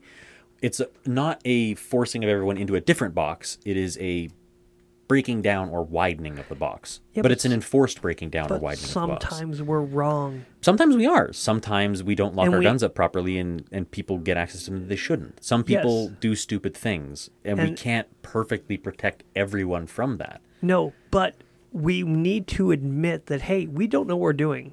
That's why. Okay, let's say okay, let's say hypothetically, one of my kids decides, "Hey, I'm a girl," or "Hey, Mm-hmm. I'm a boy," whichever direction they feel like going.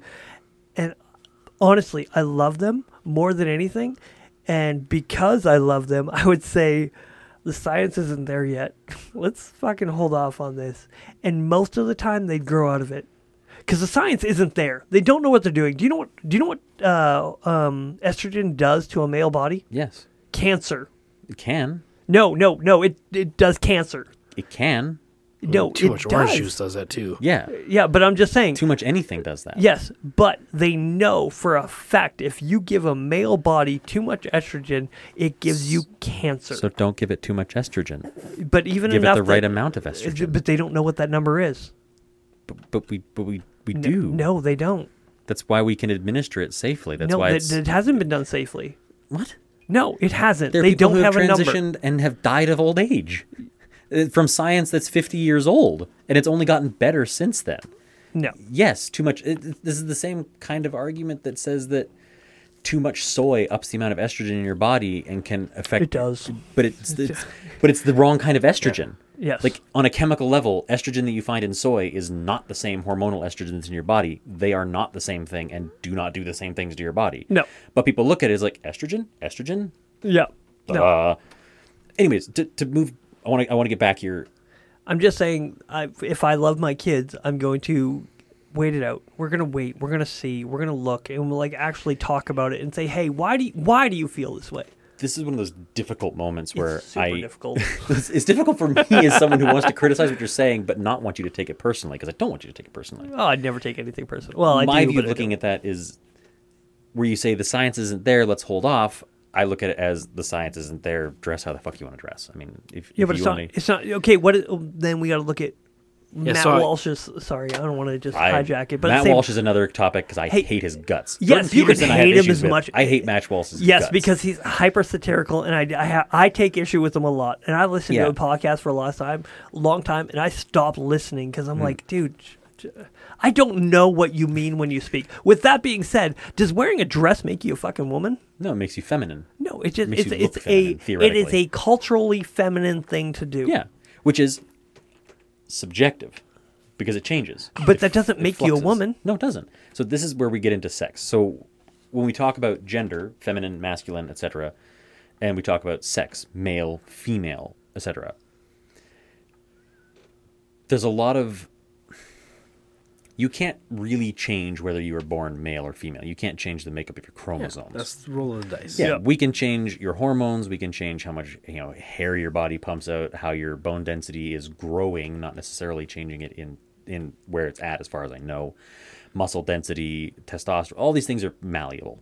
That's all the beauty of modern science is we can we can we can fuck with those dials. But even our understanding of sex as male and female is broadening we've realized that it's not a binary. What we thought was a binary 20, 30 years ago isn't. So intersex is another word that I see get slung around a lot and not used appropriately, which is frustrating because intersex has a very specific function of people who aren't just male or female. Those are two spots on the board of or of chromosomal uh, uh, bingo or whatever that people tend to land on the majority of the time. Yeah, I mean, there's a- it really is the fundamental like building blocks of our evolutionary Right. progress. Right, it's procreation. Yeah, but we've found that there's lots of points in between those points that people tend to land on, and a lot of the time we never notice it because they're very small shifts. You know, it might be.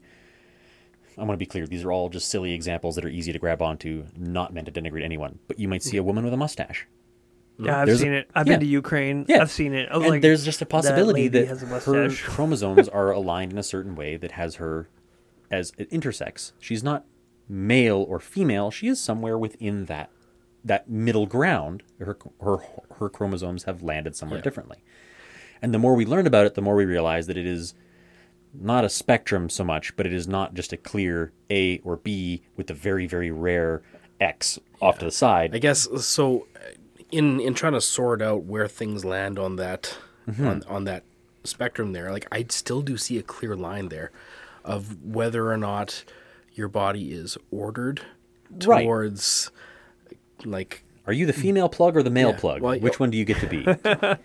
yeah, kind of. But I mean, like, but I mean, It even- helps. um, i- i- is your body generally ordered Mm-hmm. towards having children, or yeah. or i- inseminating? And and that's a valid thing and i think that's something that anyone who a- any transgender person has to grapple with is the fact that they're going to be missing a part of that experience but i don't think that the, them missing that part of the experience should exclude them from everything else that comes along with that if, if I wanted to not only wear a dress, but to take chemicals that change the complexion of my skin. If I wanted to get surgery that reduced, you know, how harsh the, Yeah. the bone density, like the, the bony protrusion of my Yeah, forehead so, is. so how does that work with like dating and stuff like that when you're trying to be when you're trying to like be I, I don't, I don't want to like think. I know- honest and earnest? Uh, I just started seeing somebody. Okay. So like the very. I only beginning asked. I'm not, I'm not trying to rip on you, but Yeah. I couldn't imagine being your age and thinking about dating again. I'm like, fuck it. No, I'm Well, I just mean, gonna go I'm- masturbate. I mean- and just call it good. Admittedly, I'm kind of in a lucky position as See, I. would would you go monogamy or would you go the Andrew Tate way where you're just like banging everything and you have a Oh harem? God. I know, I know. Hey, you Sorry, know what? I If you th- want I to grow the just threw podcast? That's gas on a great. That, that little word is going to get you onto so many people's radar. It's great. no, no, we've been shadow banned. We ain't getting oh nowhere my unless God. people start sharing our Sorry, I, shit. he- he's Okay. popped up on so much of my shit. I'm so sick of it. Yeah, I know. Who is it? I'm Andrew Tate. Don't Google him, please. Don't Go- give him the time of day. Anyways, I, I We'll, we'll in do that one off air. Yeah, Okay, fuck it. Off air. I exist in this lucky little space where, again, I, I don't like clear cut sexual labels because I view it more as kind of like a spectrum of Yeah. anything Yeah, yeah. in between. Technically, I qualify as pansexual, so I don't really care what's between a person's legs too much. I care more about the person as, Okay. a, as a whole. So for me, dating in this modern generation is kind of like moot. I'm like, whatever. If, All if they take off their pants and there's a wang there, cool. If they take off their pants and there's a vagina there, cool. I don't. I'm You not, don't have a preference. All right. I mean, I in the sense that one day you might prefer beer and the other day you might prefer spirits. I do like them both for their own reasons, and some days I may have a preference towards the other. So, I- so if you're somebody who, you know, is, is trying to just exist in the world in good faith, Mm-hmm. but fundamentally you want kids, like you know which way they go. yeah, fund- fundamentally you want to have your own children with somebody, yes, right? Like, how, how do you how do you go through this modern world with being like, am I going to get attached to somebody, and then find out, you know, because this isn't just addressed, mm-hmm. that that's an impossibility. I, like I feel like, Like, I mean, are you are you dishonest when you start dating somebody and you're not what they're expecting? if if I have a drinking problem and I start dating somebody and don't disclose until a year into the relationship when we moved in together that I have a drinking problem, I think it's kind of in a similar vein is that I'm withholding a very big part of my personality, whether positive or negative. It could have been that I. I'd love- say that's a big part. That's that's a big thing, but I think that's that's microscopic in the realm of when you're thinking about your legacy. it's tricky because like it seems like a huge thing but what a person has between their legs and their ability to reproduce or not seems like a very massive thing to us or the fact that that Well- may be unclear to us seems like such a huge deal Well, it, because it I has mean, been well, I'll it's a just be genetic honest, it is a big disposition. thing to yeah me. It's an evolutionary genetic disposition. Like to deny that is is unbelievably hard. in the same sense that I would be if I was someone who was looking for a partner who didn't want to have kids. Let's say I wanted to live child free my entire life, and then Yeah. I get meet somebody, get married, and we're 50 years old or 45 years old, and she's like, I really, I really want to have a kid. That's earth shattering. You have to figure that out as as a couple. If you date somebody for an X amount of time, and they, ha- I'm assuming that you have reasonable communication with your relationship, and they have communicated early in the relationship that, hey, I can never have children, whether it's because they're trans, whether it's because they're infertile, whatever the reason. That's something that you have to work through as a couple to figure out: is this what I'm going to do? I mean, I may be in love with them, Yeah, but, but if they if, but if that is provide, a if, if that is a line in the sand, and somebody catches wind, are you going to be like publicly crucified for it for being a bigot? I don't know. I think I, I, I, in a perfect world, no. As long as you did it in a nice way. If you, if, if, if I'm dating somebody and they said, "Hey, Will, I'm trans. I can never have kids," and I'm like, Jesus Christ, ew. I didn't sign up to date a trans person. I'm You're pretty disgusting. sure you'd figure that out pretty quick. Well, yeah, but I know. but the idea is that how you're reacting to it, I think, has a lot. Like right now, in a very well, we're in this kind of transitionary phase between, like, from my point of view, where I see us moving towards a more all-inclusive kind of not really having any boxes that genders have to fit into. That's it's a pipe. Sorry, It's it's, a- a pipe. it is a pipe it's a dream. pipe dream. It is, but as we're in this transitionary period, obviously it's very incendiary. Someone who is insecure, in the same sense that if somebody dumps me, I might think it's because they think my penis is small. Even though I may have a perfectly fine penis, they may be perfectly happy with my penis. I may conflate because my Okay. insecurity, that's why they dumped me. If you dump somebody who is trans because you wanted to have kids and they can't, they may conflate that as you hate me because I'm trans and they rally all their friends to hate you because you're a transphobe. That is a whole Like this whole podcast is going to be portrayed as. maybe Maybe. I don't know. Maybe not by But, you. yeah. Just that's that's an unfortunate situation and that reflects more on them being insecure about a part of their personality or their body as much on you being transphobic or not if you break up with somebody because you you realize hey i want to have kids and you can't have kids because you're trans Or I, they- I feel like that's just life or they chew You- you they chew ice. If they chew ice, that's a real deal. that is that a- is that is awful fucking get out of here. as long as they can do it quietly i don't really care as long as i don't have to hear it But yeah, some people they they're, they're gonna grab this projection of hey, you reject me because of this one thing. It's like no, you fucking chew ice. Yeah. Or or just there's something else, and they they grab a hold of this one thing that they they think it is, Mm-hmm. and then it's like no, this is it. And it's like no, you told me you were a girl, and I saw Yeah. a penis when you pull your pants. And it's It- for I- me, it's a bit of a deal breaker. yeah for me a person telling me they don't have an alcohol problem and i find out they have an alcohol problem is also a, That's huge. a huge deal breaker. And so I I look forward to hopefully living in a world where it's just another thing. It's it's it's just something that we manage and deal with like we deal with any other thing, whether it's in a relationship or in a larger scale kind of social uh, uh, system. I want it to be just another thing. It's still a thing. It's always going to be a thing. There's never Yeah. going to be a world where a person's uh, uh, uh, reproductive organs aren't a part of how they're going to live their life. That's So- inevitable. What does that dating profile look like? Is it going to be no, no? That let's say hypothetically, I was a man who with a penis functioning, and I was looking for a profile, and I'm like, must not be alcoholic, i.e., also must have a functioning vagina, not a fabricated one. And it's just this idea, like really it's, simple. It's it's going to be. It's a scary world we're going into if we have to clarify some of these things that you I don't know for a I long it's time we haven't had we haven't had to clarify it though. But I think it's great that we have to clarify it. I think that the fact that we have to be more specific with what we're looking for and what we're okay with and not okay with Yeah. Is great. It's great for me who's looking at other people's profiles and I can see on her profile that she's like, "Hey, I don't like Yeah, but let's say she says I don't like macho men. I can be like, "Hey, I'm not super macho. That's me she's talking to. I Yes. can I, I can swipe right on this." yes, but if you say must have now, if I were to say, I'm not going to say you because I don't want to project that on you. For me, must have functioning vagina. Just word it differently. just How? say How do I? you just say I don't want to say must have vagina because I'm like, no, I want to function. I want an original, Yeah. like, have straight in your profile. And if somebody matches with you and is like, "Hey, uh, I'm trans," so I have maybe she has a vagina via bottom surgery, or maybe she just doesn't. She's like, "I'm trans." You can then you have the po- you have the ability to say, "Hey, sorry, that's just not for me." yes, but I you wish could, you the best. but but the, that kind of shit can literally cancel your whole life. They mean, it like these could. people. They these people. I I mean.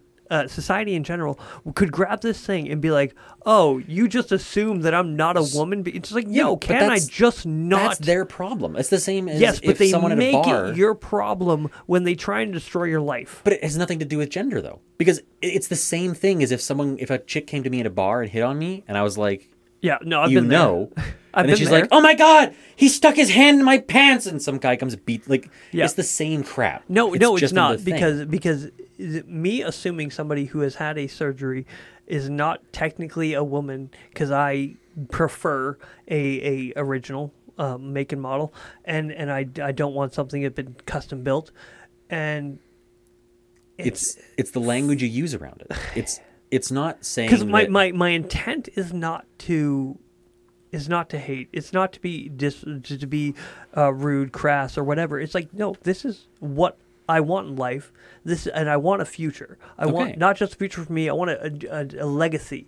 And i can't have that if if the moment i say is it original I'm, I'm being called a hater and a bigot and it's like no i just can't i just have a preference and there's not even that it's anymore it's all about the language. And I'm gonna I'm gonna pull this full circle because it's getting late. I'm gonna pull this full circle to Jordan Peterson in his tweet about Elliot Page. yeah it's not about how he doesn't really like maybe the surgery that Elliot Page got, or he thinks it's a prideful thing to do it. It's about how he words it. For you to say, "Hey, I just want an original make and model. I want the original genitalia. I want an original vagine," is a someone could look at that and be like, "Wow, that's a gross way of saying it." If you were to say, "Hey," I'm not attracted to because this. i did if- i did yeah. say it that way Or if you're able to say, I'm trying to think of the, another way to word it if you're just able to say I'm. I'm only attracted to cis women like that's just my preference yeah some people may take umbrage with that they're Yeah, insensitive or they're, they're overly sensitive and can go fuck themselves. Mm-hmm. But You- the way in which you're saying it is perfectly valid and reasonable. And for jordan peterson he could have said the doctor that did the surgery on elliot page is a rat bastard for whatever reason Yeah. it is that he did it. And someone should be looking at that. Is very different from him saying ellen page and dead naming her Yeah. or you know isn't pride the original or however he worded it pride was an original sin and ellen page got the surgery from a criminal doctor okay he's being inflammatory with his language so he's going to invite So I- extra I, I, would, I would agree. I would agree that post is crafted in a way that is Okay. definitely Oh, yeah. what Good you're definitely marketing. looking for a fight. Was it a He's- co- I don't he's think it was a boiling for a coincidence. fight. It wasn't a coincidence. If I'd have wrote that, I'd have been like, "Oh, I'm fucking somebody's day up here. This is gonna be okay. do you want my conspiracy it- theory No, here's my. Can I give mine first? please do All right. So here's my conspiracy theory. Shortly after putting out that tweet, which I fucking hate Twitter, and I've, I've said it a million times. Mm-hmm. It's so stupid. And we, I was hoping we'd talk about that a little more. We could talk about it after, like 15 minutes, not even. All right. So the fact that he put out this tweet that yes, pride was a the original sin, he could have stopped there. He could have been like, no. He's like, no, no. Let me just let me just amp this shit up and bring up a transgender celebrity and and and just go a little further. Seem a little. It was a little petty. Did not a huge fan of it, mostly because I, I was a fan of a fan of Umbrella Academy, but it started doing a little too crazy for me, and uh, it just seemed like. And then almost immediately upon that, upon getting canceled from Twitter, he's like, "All right, I'm teaming with Daily Wire," yes and and I'm like, "Hey." that is exactly the theory i was going to bring up there's a there's a line here There's a line there where he's like, yeah, there's some kind of connect where, hey, let me just get canceled real quick to, to br- bring more attention for Daily Wire. It's like not only was I canceled, but here's Daily Wire. If if that potential. if that is what the guy did, it definitely loses marks of respect on my part. Yeah, mate. And that's the thing. But I- I, don't, I don't want to project that on somebody unduly. But at the same Good time, marketing. It's like, that's Dick move. it is Yeah. a dick move, I and think our it whole is. thing is don't be a dick. Yeah, it's it's an intelligent in terms of money move. But oh, yeah. it is certainly uh, It, it poli- politically selling out. politically draws the crowd he wants. Ideologically, it does play a little bit to the people. Some some of the people, not all, because Yeah. obviously, I saw it as a ploy. You saw it as a ploy. I don't know if you saw it as a ploy. I did. I'm like Yeah. upon getting canceled, going directly to Daily Wire. I'm like, oh shit, that's Yeah. this is hand in And- glove.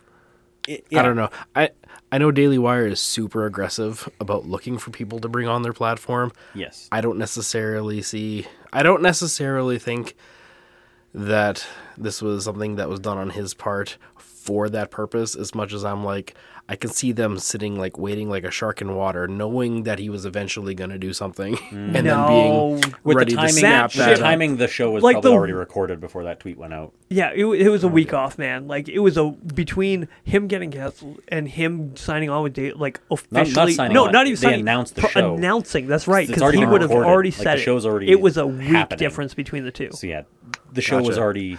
I see. Okay, well, yeah, that is pretty shitty then. Yeah. Okay. Okay. good money, Here- here's what. I here's what I really wanted to say about Twitter because uh, we brought up. Okay, I fucking listened to the Jordan Peterson Joe Rogan thing, and the one thing I want to take away from that, we listened to the Jordan uh, the Joe Rogan Experience Jordan Peterson episode for four fucking hours. And we didn't talk about it once. And we didn't talk that about it was our prep episode for this. Fuck you guys. I'm going to talk about it just a little bit. All right. So they talk about how horrible Twitter is uh, for um, for communicating because they say we should communicate exactly like we are right Mm-hmm. now. We are doing face to face, face to face, good faith discussions, right?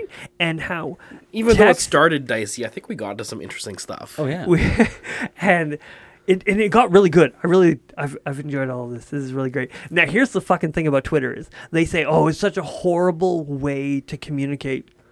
No, no, it is a very very good way that many people are horrible at.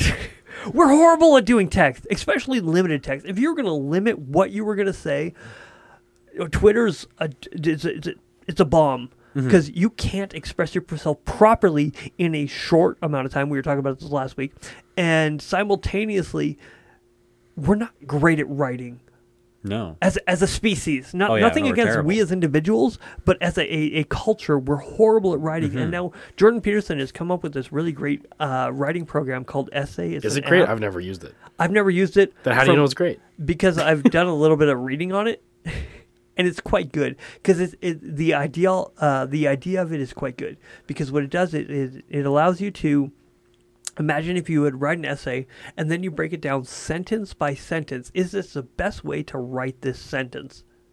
And then you, Isn't that just what writing is? Yes, but most people don't take I the don't time know. to do I- it. I do no, you do. You look at every single sentence, every single one. Is like, is this the That's why I never get any shit done. I know. And this isn't a bash on you. It's a this he's created an app for it though. Nobody's created an app that looks at every single individual sentence and say, is this the right way to say what you're trying to say? Yes. And it's quite good. But Yeah. people are horrible at that. They He- are. It took a ge- like a, a, a, a philosopher psychologist with a team of people to come up with an app to do it. And he's like, this is the best way to do it. And people are horrible at it. If they weren't horrible, this app would be meaningless. Heck, most writing would be, uh, most most English classes would be meaningless. We're bad at it, mm-hmm. and that's why Twitter Twitter fucking sucks. Is what I'm trying to say. Yeah. That was a really convoluted way to say his Twitter sucks. yes. While we're on the subject of that podcast, there was one point I wanted to make, and it was great because it happened in like the first two minutes of the bloody podcast. if podcast. you mention climate change, I'm fucking turning it. sort of, I am going to kidding. use that word, but I- I'm using it oh. because I want to draw a point of l- in reference to language again, not necessarily climate change. okay. and it's something that it's weird because I don't see Peterson do it super often, but he did it a lot in that podcast specifically, and I don't know why. So at the very beginning of the episode, where he brought up how climate is everything. Yeah. Or The- the- environment is everything. Yeah. Like the word encompasses so much data that it's Yes. it's almost impossible to gain, gain anything meaningful of Yeah. it. It's Very without- true. Without thinking about what that alters it, but that Yeah. alters that. Yeah. Yeah. But it shows uh, he makes that statement, and that statement I think kind of sucks because one of the things that he mentions in one of his books, I don't remember which book it is, is to speak precisely. Uh, be- it's in the first book. Yeah, be precise, and I love that. Like I, I genuinely love that because that's Yeah. something. That's why I keep using words like umbrage, partially because it forces me to try and think more carefully about what I'm saying. Irregardless, Yeah, apropos of nothing.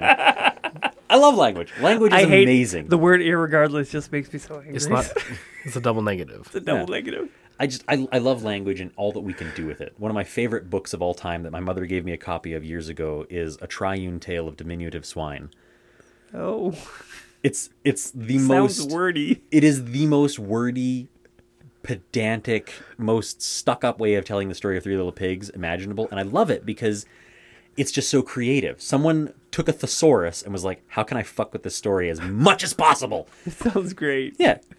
but he used words terribly at the beginning, saying environment is everything and It is. climate is, ev- How, how is What it do you mean by everything? sort of. An environment is everything within this space. A Yes. climate is everything that affects well, the climate within this space. It- that's what you just. You, The same could be said about psychology. Psychology is everything that goes on in our brains, thought wise, not Yeah. physical, you know, electrodes and whatnot wise. So his line of logic there applies to every broad field of science or Yeah. everything anywhere. And I think it's garbage in the sense that because then he uses that as a way to discredit that field of study by saying, "Oh, it's the study of everything. Therefore, if they're only studying parts of it, they're not studying it properly, and their studies are invalid." He can't. Th- That's it's, it's, silly. it, I, I don't think he disregarded it. He says that it's not done. It's not fine tuned enough. Now, now one of the things that I, I I'm going to defend him, and I hope you hear it the best face way because One way to find out. you carry the uh, the heaviest cross that you can. Multiple times in his books, he talks about bearing your cross, taking the heaviest load possible. It's not just talking about. Um, it's not talking about literal faith and this that, and the other. It's talking about bearing the heaviest burden possible. How much do you think this guy should carry? How much? Peterson? How much? Uh, sorry, how can I read that? How how much should he carry? Like how much information is he supposed to be an environmentalist? Is he supposed to be a, a So I, microbiologist? I guess to answer he- that question, to, an- to answer that question, I would say, in that space, he should probably be careful about what topics he brings up. yes, but then why if- should we talk about anything? Yeah. That no no. This is sorry. I hear what you are finish saying. your bit, and then I'll, I'll jump in with my my magnanimous moment. just what you're saying, right? Because like, if just be willing to be, we should just be willing to know that we fuck up our and we sometimes don't act entirely consistency within consistent within our values or consistent within what we say we mm-hmm. want to do and we, we we mess up. But I think it's it's a it's it's a valid critique to say you didn't follow your own rule here. Mm-hmm. Yeah. I, I, I just Oh, I just say yeah. that's that's valid to, Oh, to I, acknowledge. I will. I will concede that. And so I mean, so if a guy is going to bring up in a very direct way environment and give his spin on it, then he should at the very least try to be more precise. So, in an attempt to expand your audience and rope in as many different subcultures as humanly possible, I'm going to use a comic book quote or a movie quote, I guess, about a comic book from Spider Man. It's Uncle Ben's with great power comes great responsibility. Yep. And I, I agree wholeheartedly that Jordan Peterson is he has to acknowledge when he doesn't know something or has misspoken about something. But when he does things like talking about the environment and climate change in the way in which he did, as you just pointed out, is that it's the burden of knowledge on one man is, is too much. We can't expect Jordan Peterson to know all these things about all these things. I don't expect Jordan Peterson to know all these things. What I do expect of Jordan Peterson is to be knowledgeable enough to when that conversation happens Know when to be humble. to add that little addendum of I really don't know that much about environmentalism. I'm a psychologist and a writer. Yeah. but he doesn't. Quite the opposite. He speaks as he normally speaks, which is an incredibly authoritative way of speaking. And when he's talking about psychology and sociology and these things, he has every right to speak authoritatively because he Yeah. is an authoritative. But that's that's one of the things I take umbrage with him about Okay. about when, when he speaks about theology because he's not a trained theologian. In fact, he's not even a card carrying Christian. So even though he's bringing good color to his mm-hmm. interpretations and stuff like that, he is missing out on so much of the body of thought that is being put into it that he's speaking really authoritative about what this obviously is without even thinking about what is happening two chapters later that's hyperlinked to it changes about the story. And we, as a, as a little bitty group of three dudes in the middle of buttfuck nowhere in British Columbia, have the wherewithal to acknowledge Hey. we don't know what we're talking about. We're Yes. talking about it. But imagine if you would somebody like him every single time he spoke, I'm going to Mm-hmm. cut myself off the knees and then say, I don't know what I'm talking about, but since I have an opinion, I'm going to say it. Now, Oh. every single time he said something, how much would somebody listen to him if every single time he said, I don't know, I don't know, but If if you I wouldn't, you Oh, wouldn't, I wouldn't. I would love to. Oh my god, that is my dream come true is to have somebody in a position of power but who every time they speak about something say I own like I want them to quantify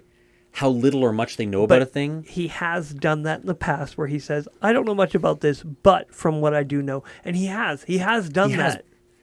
And you now, dig for it. how much, yes, but how many times does a person have to do that before?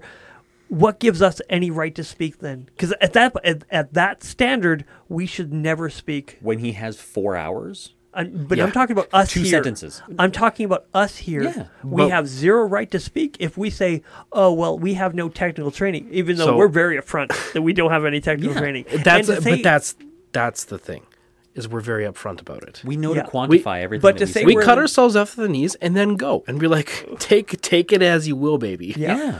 that's and true. and I think Rogan is Rogan is super good at this because he knows it's like okay, okay, okay. Now you're speaking about the thing that I'm an expert at, and that's fighting. yes. Now or I can now or I com- can say comedy. now I can say something authoritative because you're within my realm of thing. Beyond that, he's like, no, I'm a fuckhead. I am super stoned right now. Like, like, right? Uh, like, even, even with Rogan, I wish he'd say things like that more often. But I think at, at that a- point, it, he's like, he's almost like, he's like, isn't it obvious that I'm just like Yeah. a s- like a psychedelic hippie now? with him, it is obvious. Yes. With Peterson, it's not. And I, No. if I had one giant criticism to levy at him, not in the sense that it's a criticism like I don't like this, don't do this, this is bad, but a criticism in the sense that I wish he would do this because I could, I could so easily root for him so much more. If he could say all the things that he says, like I, I could dunk on so many things on Rogan's podcast, but if he just gave that caveat near the beginning of, like, hey, this subject that I'm talking about, I'm not all that knowledgeable on, but these are my thoughts on it infinitely everything that could be that I could take issue with, that I could be upset about. I, I kind of just all the wind is out of my sails now. Yeah. He's not cutting himself off of the knees, although he will inevitably lose some followers because he's no longer being because giga he's no longer the guru. yeah he's no longer the giga chad that they thought he was. Yeah.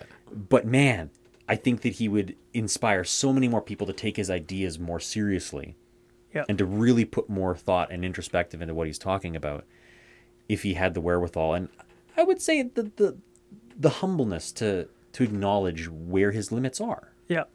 i think i think he, that would do amazing for him Yeah. and he and he does do it in certain places like i remember watching an interview an interview on his podcast with stephen fry i think it was his like Yeah, yeah, peterson's he- podcast Yeah, yeah, he had one. with and Stephen multiple Fry. times he acknowledged where his where the limits of his knowledge were within theology and i thought that was great This may be like a like if you're listening to this, like this is this is uh, an axiomatic key to interpretation. Axiomatic. That's a five dollar word. Fuck you.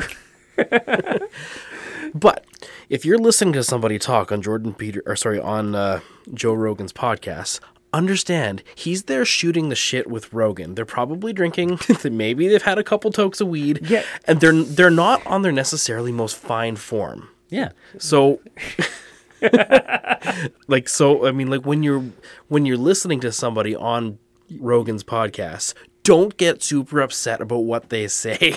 Then, like then, then why should we be getting upset? Because it's literally Jordan Peterson. because we shoot- just we just discovered the key. yeah, because he's shooting the shit with Joe Rogan. I'm sorry, but I'm pro- I would not co- if g- having a conversation with Joe Rogan, huh? I would not be cutting myself off the knees and be like, "Hey, man, I heard this thing." I wouldn't so, be. so I, I wouldn't now be we've, we've just discovered and we're single- sharing our newly discovered knowledge with people is like try not to take everything on that podcast super seriously Mm-hmm. if you hear something interesting or something controversial that somebody says on there be like okay i'm gonna put a pin on that and i'm gonna check out your stuff somewhere else do yourself the favor and do that and. Yeah. you're gonna find yourself in a better place and probably Oh, less yeah. angry And Yes. this is or where- more angry yeah. but at least then you'll know This is where some of my bias is, is going to Oh, rear its ugly head. Mine too. We're, we're, we're, I'm completely unbiased in every aspect of life. Um, in that, I agree. If Joe Rogan's podcast within a within a nutshell, it's very clear to me, at least, that yes, he is a dude smoking a joint and chatting with people, very interesting people, Yes. on his podcast. The problem is that he's gotten so big now that too many people who have too few brain cells to rub together, mm, who are below the mental poverty line, do take Joe Rogan's podcast as some sort of fountain of knowledge, and that's stupid. Yeah. And I wish that Joe Rogan would acknowledge that more. But that eh, Okay. Here, he is okay. a shithead smoking weed. Okay. it's clear here's- for anyone to, it's the to, sa- to see. that some some Joe Rogan listeners I attribute the same level of conscientiousness as I do some watchers of Rick and Morty. You ever watch Rick and Morty? I love Rick and Morty. Okay, would you admit that there's a certain level of high cognitive intelligence that creates that show? Like some of the Oh, episodes yeah. are just highbrow, Oh, super. yeah. What was Pickle Rick is the perfect example. People say I'm Pickle Rick. Great episode. like that's all you got out of that That's Did all they you got. watch the bit with the therapist at the end? Like, Fucking Jesus. right. Like Jesus. like That's it's so what I'm good. saying. It's so good at the end there where they're like they're digging at each other about on the highest brow, but all they all they'll all they'll take away is Rick. pickle Rick, and I'm like, what the fuck is? And that's and there's Yeah. but there's always going to be those people. Yep. There's and and hack, hack, half the listeners are going to have to go watch that I mean- episode and be like, did I miss something? I- I I'm not was saying the podcast is totally bullshit. No. You, mm. the, the people there are legitimately themselves and they legitimately have qualifications and stuff like that. But just like, if if you discover them via that medium, just don't say like, "Oh, this is the canon Yeah. of their high like this is their bar." No, Okay. it's not. Yeah, This don't this don't go to Joe Rogan for medical advice. Go to Joe Rogan for entertainment. I go there for medical. I've done great. Uh, with that being said, uh, that just it's a joke. Yeah, yeah. Um, so with that being said, could you imagine you're sitting down with Joe Rogan every time you spoke, you had a caveat. I'm not an expert, but and you just sat there and put on this fucking show the whole time instead of having a conversation with one of the most interesting, influential people of our generation. Not our generation, but a generation. So I just I just think, but if you're trying like when you're speaking with such authority, and I think Yes, this is just he did that a few it's times, Just, it's like, a, it's eh. just an element of Peterson where he needs to be more conscientious of. Yeah.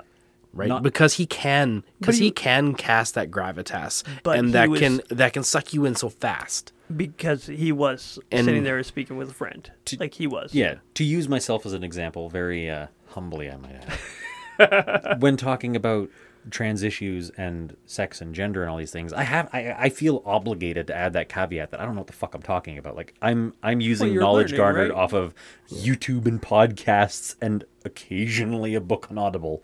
Like that is the extent of my education. So you have to take everything I say with a grain of salt. Yeah. When I'm just sh- talking about my thoughts on Jordan Peterson, even you know some of the nuances of his stuff, I don't feel the need to add that caveat. Yeah, But when I'm talking about something heftier with some real weight and with a lot of moving parts within it, and yeah, I, I, yeah, I, I think that Joe or uh, Peterson could do with a lot more, not cutting himself off at the knees, but even just at, at the beginning of chunks, like talking about or or even just creating the air of a touch more humility. Even Yeah. even if you don't specifically need to like explicitly say it all the time, it's just Yeah. sometimes sometimes it's just it could be like softening the tone or just being more yeah, Rogan asked him a question about climate change and be like, I'm not a climate scientist, but what But I here we go, about and then But going. He, is but this. he he did do that, and he did actually say it's not a fair metrics. It's not a for, fair way, way to measure.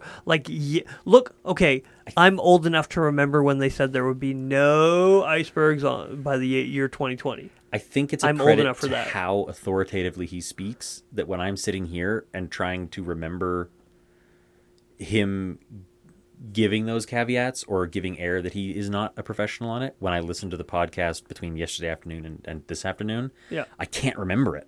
Yeah, there's Like, so it's- much. it- well, yeah, partially because there is so much, but it also it's like if he's giving that air, he's doing a There was a couple points that he actually did that when he talked about seven million kids dying due to. Yeah, they uh, fact-checked that one They immediately. they did. They were like, "Oh, check that up," and he's like, "Oh, I misspoke or misunderstood the." But that's because they called him on it. They because they did. called him on it. If they Now hadn't have imagine if stopped they to call didn't. him, he would have just rolled with it. Yeah, and they'd be like, "Oh man, that's amazing." Seven- it's like, yeah. but but but isn't it an insane amount of kids that die due to uh, smoke particulates or Oh, pollution? absolutely. It's unbelievable. Is it more than than what we're seeing in a lot of areas? Yeah, it is. It is an unrealistic, unbelievable amount of people. Mm-hmm. So the, what he said was true, but not 100% true. The idea. I'm glad that someone was there. Like I never thought I would cheer for Joe Rogan fact checking someone. I really not? did cheer for Joe Rogan fact checking him. Always listen to Joe Rogan. That's but they talk about that in the podcast. They talk mm. about when you speak with somebody, speak in good faith. And mm. even as a friend, he spoke with Jordan Peterson, who he disagreed with in some areas, with good faith. oh yeah. When you listen to Joe Rogan, assume he's actually So- taking the time. Can I throw a little dig at you? No.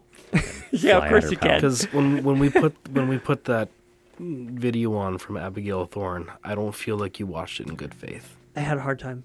I, I, I did my best, and he she actually made some great points. The fact that I'm calling her she should be a slight indicator that I Or their outfit was on fleek. no She was not- yeah. no it was pretentious as fuck. Oh, it was. It was super super. pretentious. So is Jordan Peterson doing his Daily Wire show in a five piece suit. That's just as no, no, did, did you listen to why he does that? no, I don't care. No, he does it because if you're going to pay to listen to him, shouldn't he look like somebody? You, would you rather him wear uh, if- like? A, Well, I a mean, if you're in 35 minutes watching a video on YouTube, I want it to look No. good. Yes, or you want him to look good. You just said it, look good. I want What Abigail does Thorn to look- look That's, interesting. that's Yes. the same. That's the same thing Yeah. she did. No, if you're gonna she- watch her thing, don't It's you tit want? for tat. Yeah, if you're gonna mm-hmm. watch Abigail's thing, she's like, "Well, do you want me to I- to look like I just rolled out of bed, or do you I want me to look crazy?" I- okay, let's say it was anybody else and it was just somebody and they looked wearing nice clothes. Yeah. No, that was above board. That was not just looking good. That was I think- I'm But going it's, to cater- go out it's of my catering to her audience. She has an audience. that, that of- is definitely of catering to Yes. the philosophy audience. and theater Okay, nerds. now you now you've given a little bit to me. Admit that you've given a little me here. Oh, believe me, Where- that was. I, I, I was fuck. the most uncomfortable about that whole thing. Wasn't the transness? It was- It wasn't the critique of a guy I like. It, it it was just the package. The Like- entire like room. Because like I'm sitting The- here in a Megadeth shirt that I literally chopped the fucking sleeves off of. And admittedly, that is part of the reason I picked that video. I probably could have found other videos and other Oh, yeah. things that we Oh, could yeah. have talked about, but I sent that one because I'm like, this is a But- cool and nuanced idea, But it took packaged this in a weird way. Yeah. that'll make us Like, uncomfortable. So like the video's pretentious. I'm sorry, but in a lot of ways, the- like, the hey, content, my audience isn't the content I found incredibly engaging. It could have been better. Even though I disagreed with parts of it, I was like, okay, like it's like this is something that I can follow and I can I, I, I can debate it as it's going. Yeah. Right? Like that But the problem is there was con- a lot going on. There was. Mm-hmm. I'm, I'm, I'm not not. But that again, that was in the package. It's just it was this this it's just the antithesis of blue collarness. I know, right? And that made me so much more uncomfortable than anything that was said in it. yes, I'm just sitting here being like I'm just squirming. those shoes look uncomfortable. That couch looks It, mildly didn't. stiff. It did. I'm sorry. The whole oh, this couch looks comfortable. You Oh. could imagine things I would do with this couch. I'm like, yeah, fucking burning it. Yeah, I'm sorry. like that does not look comfortable. Feathers on the collar. I hate that. I Yeah. I hate that. I can't even grow my hair where it's t- if my hair starts touching my ears. Yeah, yeah, yeah. I comb it back, and I'm like, I can't fucking do it. So But at the same time, like she it's can have memorable. feathers like she falling up her neck, and I'm like, she does a video on transhumanism, and her outfit for a lot of that is like this weird latex. but it's a show, right? bodysuit, yeah, with like stuff protruding out. of Like, yeah, it's a show, and she's she's talking about transhumanism, so she wears an outfit that looks like it's pulled straight out of Blade Runner. With that being said, I'm not going to go out of Blade my way. Runner's fucking awesome though. Yes, Just Blade Runner is Both great. movies. But I'm not going to go out of my way to watch one of her episodes. It's going to be like, I, I don't feel like I don't connect. But that's just me. What I, I- didn't yeah. connect. This one was probably great, and uh, but it's. How do I but put if but if what you she's if you, doing is if you good. do find yourself in another in another situation where you're encountered with it or where you do need to watch it for Yeah. say a conversation, just like yeah, what is the what is the base attitude you're going to bring to it? yeah, It's just like, just Or listen keep to keep it. in mind. yeah. Like it, it's kind of the inverse of what I do. Oh yeah, I guess you could turn it off and listen to headphones. I, like I With listen that to listening videos to being podcasts. all the time. She did do a couple things that that's I don't know. There was just slightly things that she did that were masculine, and I'm like, I can hear the masculine in the Oh, yeah. way She's that she did this one thing. I don't know. She's only been breathing. transitioned publicly for a year and a half. Yeah. Yeah, but it was it was such Well- a subtle thing. It was breathing. The way she breathed in when laughing. I'm like, that was masculine. I don't know what it was. It was just slight, like- but it was like, ah, oh, that's interesting. I still hear it. What, whatever Abigail did though is like as far as her projection of of herself though, I mean it it works. Like even though I don't like it, it works because like I'm I'm, not sure sitting how here I feel. like, and It's I'm some like I'm somebody who like it is kind of a line in the sand that that I have in in how I engage with this sort of thing is I tr- like when it comes to trans people, I'm like I'm sticking with I'm sticking with the birth pronouns. And I'm subconsciously like Yeah, we're keep saying she. I do. I'm I'm breaking my rules unconsciously. Like she did a good job. yeah, like props. She puts a lot of effort into it. Yeah. Th- then that's and that's a that's a bit of a flag like, for me. i- the fact that she she has to make so much effort. I'm like, if I were to be a chick, I wouldn't know where to start. We're gotten very good at it. Where if if I wanted to be a dude, it's not effort. It's It's, that's there's zero effort for me. Where my wife has zero effort to put to put in to be it's a chick. one of the biggest things for me. I'm me just saying, it's a mind fuck for me. yeah, it's it's for me. I look at it as as How do we title this fucking thing? I look at it as one of the greatest indicators of why why I don't give a lot of weight to the idea that being trans is just a fad. For some people, it is, in the Yeah. same sense that Tickle Me Elmo was just a fad for some people, and for other people, they legitimately loved it. The ratio ratio's off there, but I look at the amount of work that she must put into projecting herself as the way she wants to be projected every day. The amount of time that must go into her skincare, her hair, her clothes. She has to learn how to talk again. She has to learn how to walk, how to carry herself, how to breathe all over again. That is not what somebody does for a fad. That's what somebody does when they have absolute conviction of Yeah, something. no, well, not always Now- conviction, but but a, a, a devotion. I'd, I'd give devotion. I wouldn't. I don't know about conviction. I don't know about conviction. I'll say I don't know about conviction, but a devotion. But to retrain who to say I'm not this thing. Mm-hmm. I don't feel like I'm this thing. But you have to train yourself to not be that thing. Yeah. If you're not that thing, are you? How, you wouldn't have to train yourself not to be. Yeah. So yeah, I guess to me, I, I look at that and I mean, it's honestly it's admirable, but at the same time, Respect like, the hustle. right? Game respects game. I respect the hustle, but Yeah. at the same time, like I look at it and be like, and it, it it's it, it's just me, but I look at it and be like, it's kind of sad, and like, and I get it. I respect I respect you, but I'm like, I wish you didn't have to do that. Yeah. I mean, it'd be great. I wish any number of of biological malady. I see somebody who, you know, topical reference. If you're listening to this particular person, I see somebody who has to go through dialysis because they have diabetes every day. Yeah. That is something that is. I, I wouldn't wish that on anybody. It's it's a hard thing that you have to deal with, but they do it's something that is and in some people in some cases it's something you have to do to stay alive i mean f- for someone like me i look at uh the music i listen to i have to like manage the kind of music i listen to because i've learned that certain kind of music just puts my brain in a place that isn't great and i have to manage that to be the happier version of myself that i want to be Yeah. and I think that it's it's a more extreme example for her, but she has to put in that work to feel like she's the right person in, in that, that she's meant to be. For me, it comes easy to feel comfortable in my own skin as my own gender. It's just it just kind of is. There's a couple of little like hiccup things where I, I look at some things that I used to feel I had to do to feel manly, and now I realize are kind of silly. But it's it's it's minor little nitpickety things Yeah. it boggles my mind that someone can feel so uncomfortable in their own body that they put in that much Yeah. work. And it is Yeah. it is kind of I, I feel sorry for them that they have to go through all that. But as you say, I, I, game respects game. I I can't help but respect somebody who puts in the effort to be the version of like I look at her and I look at someone like a Jordan Peterson who obviously puts so much time, effort and and willpower into being the person that he wants to be, talking the way he wants to talk, projecting the the line of work that he's in, the Yeah. The fact that he has signed himself up to being a social punching bag for the rest of his waking life and probably his kids' life too if he has kids. He has two kids, and Yeah. they're very. Uh, Yeah, one one one's become her own and she's already been through presence, hell. and Yeah. You want to look at the the other is very very shy Yeah. away from the But limelight. but look at look into his daughter's life. She's been through hell. Yeah, she and- is in hell. He he has signed himself up for that. Abigail Thorn has signed herself up to a certain extent. She is going to be mocked for that this phase of her life for the rest of her life, and she has to live with that. And I With that being said, I th- I think we treated her fairly.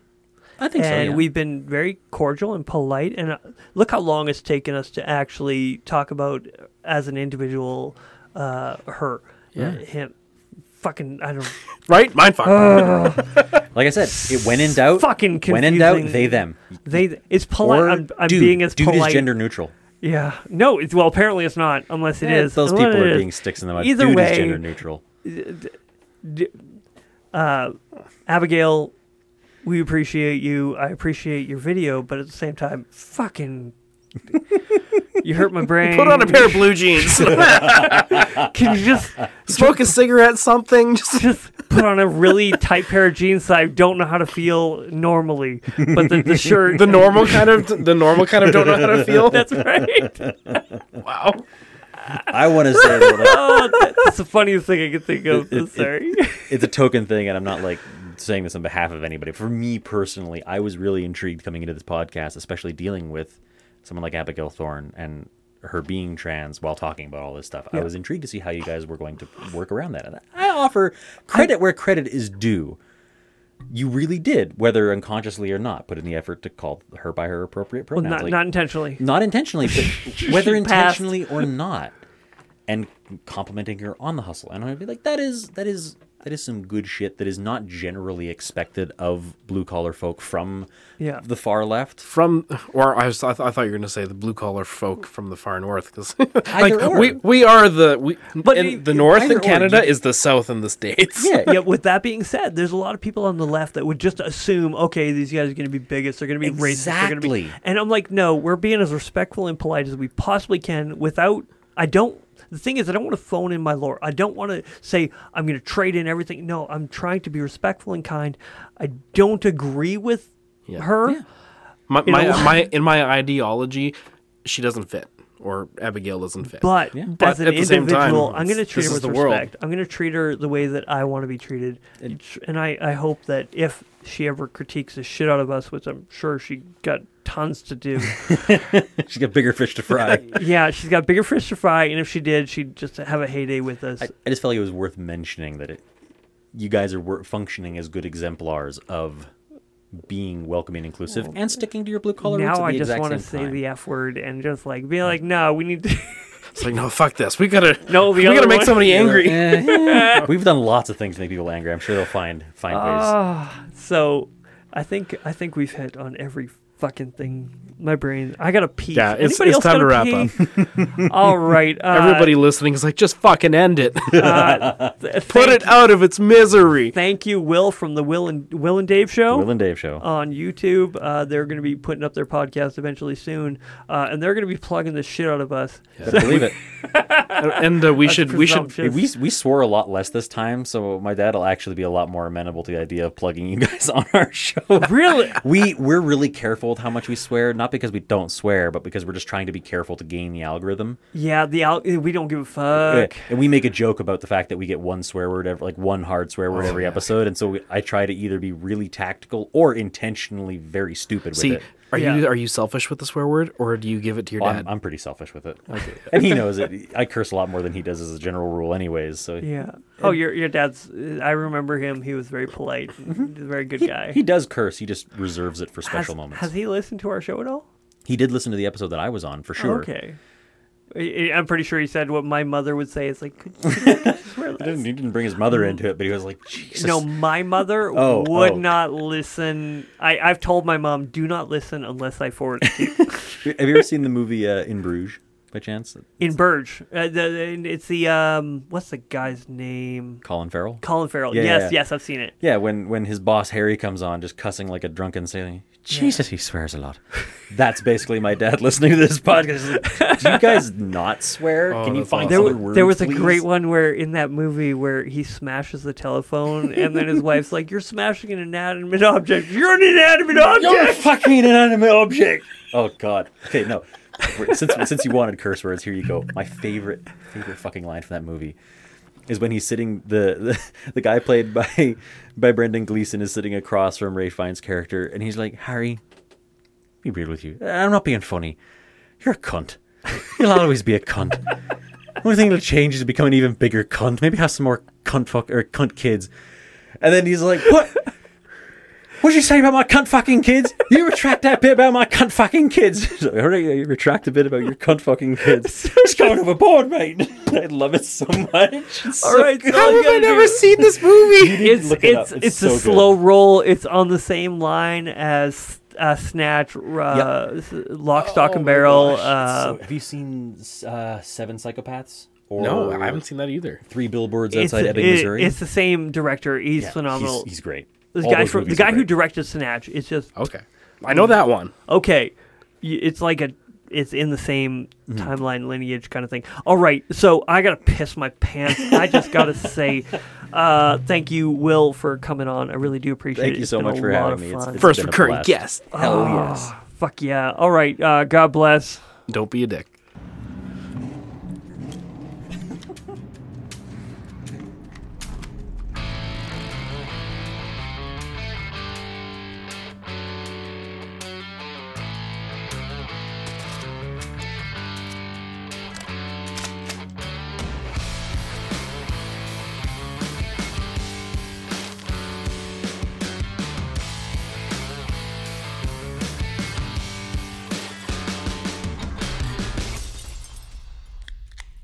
Thank you from Kirk the Riffer Wells at Liquid State Audio. He is the guitarist, the producer, and the mixing engineer. Thank you from the Blue Collar Philosophers.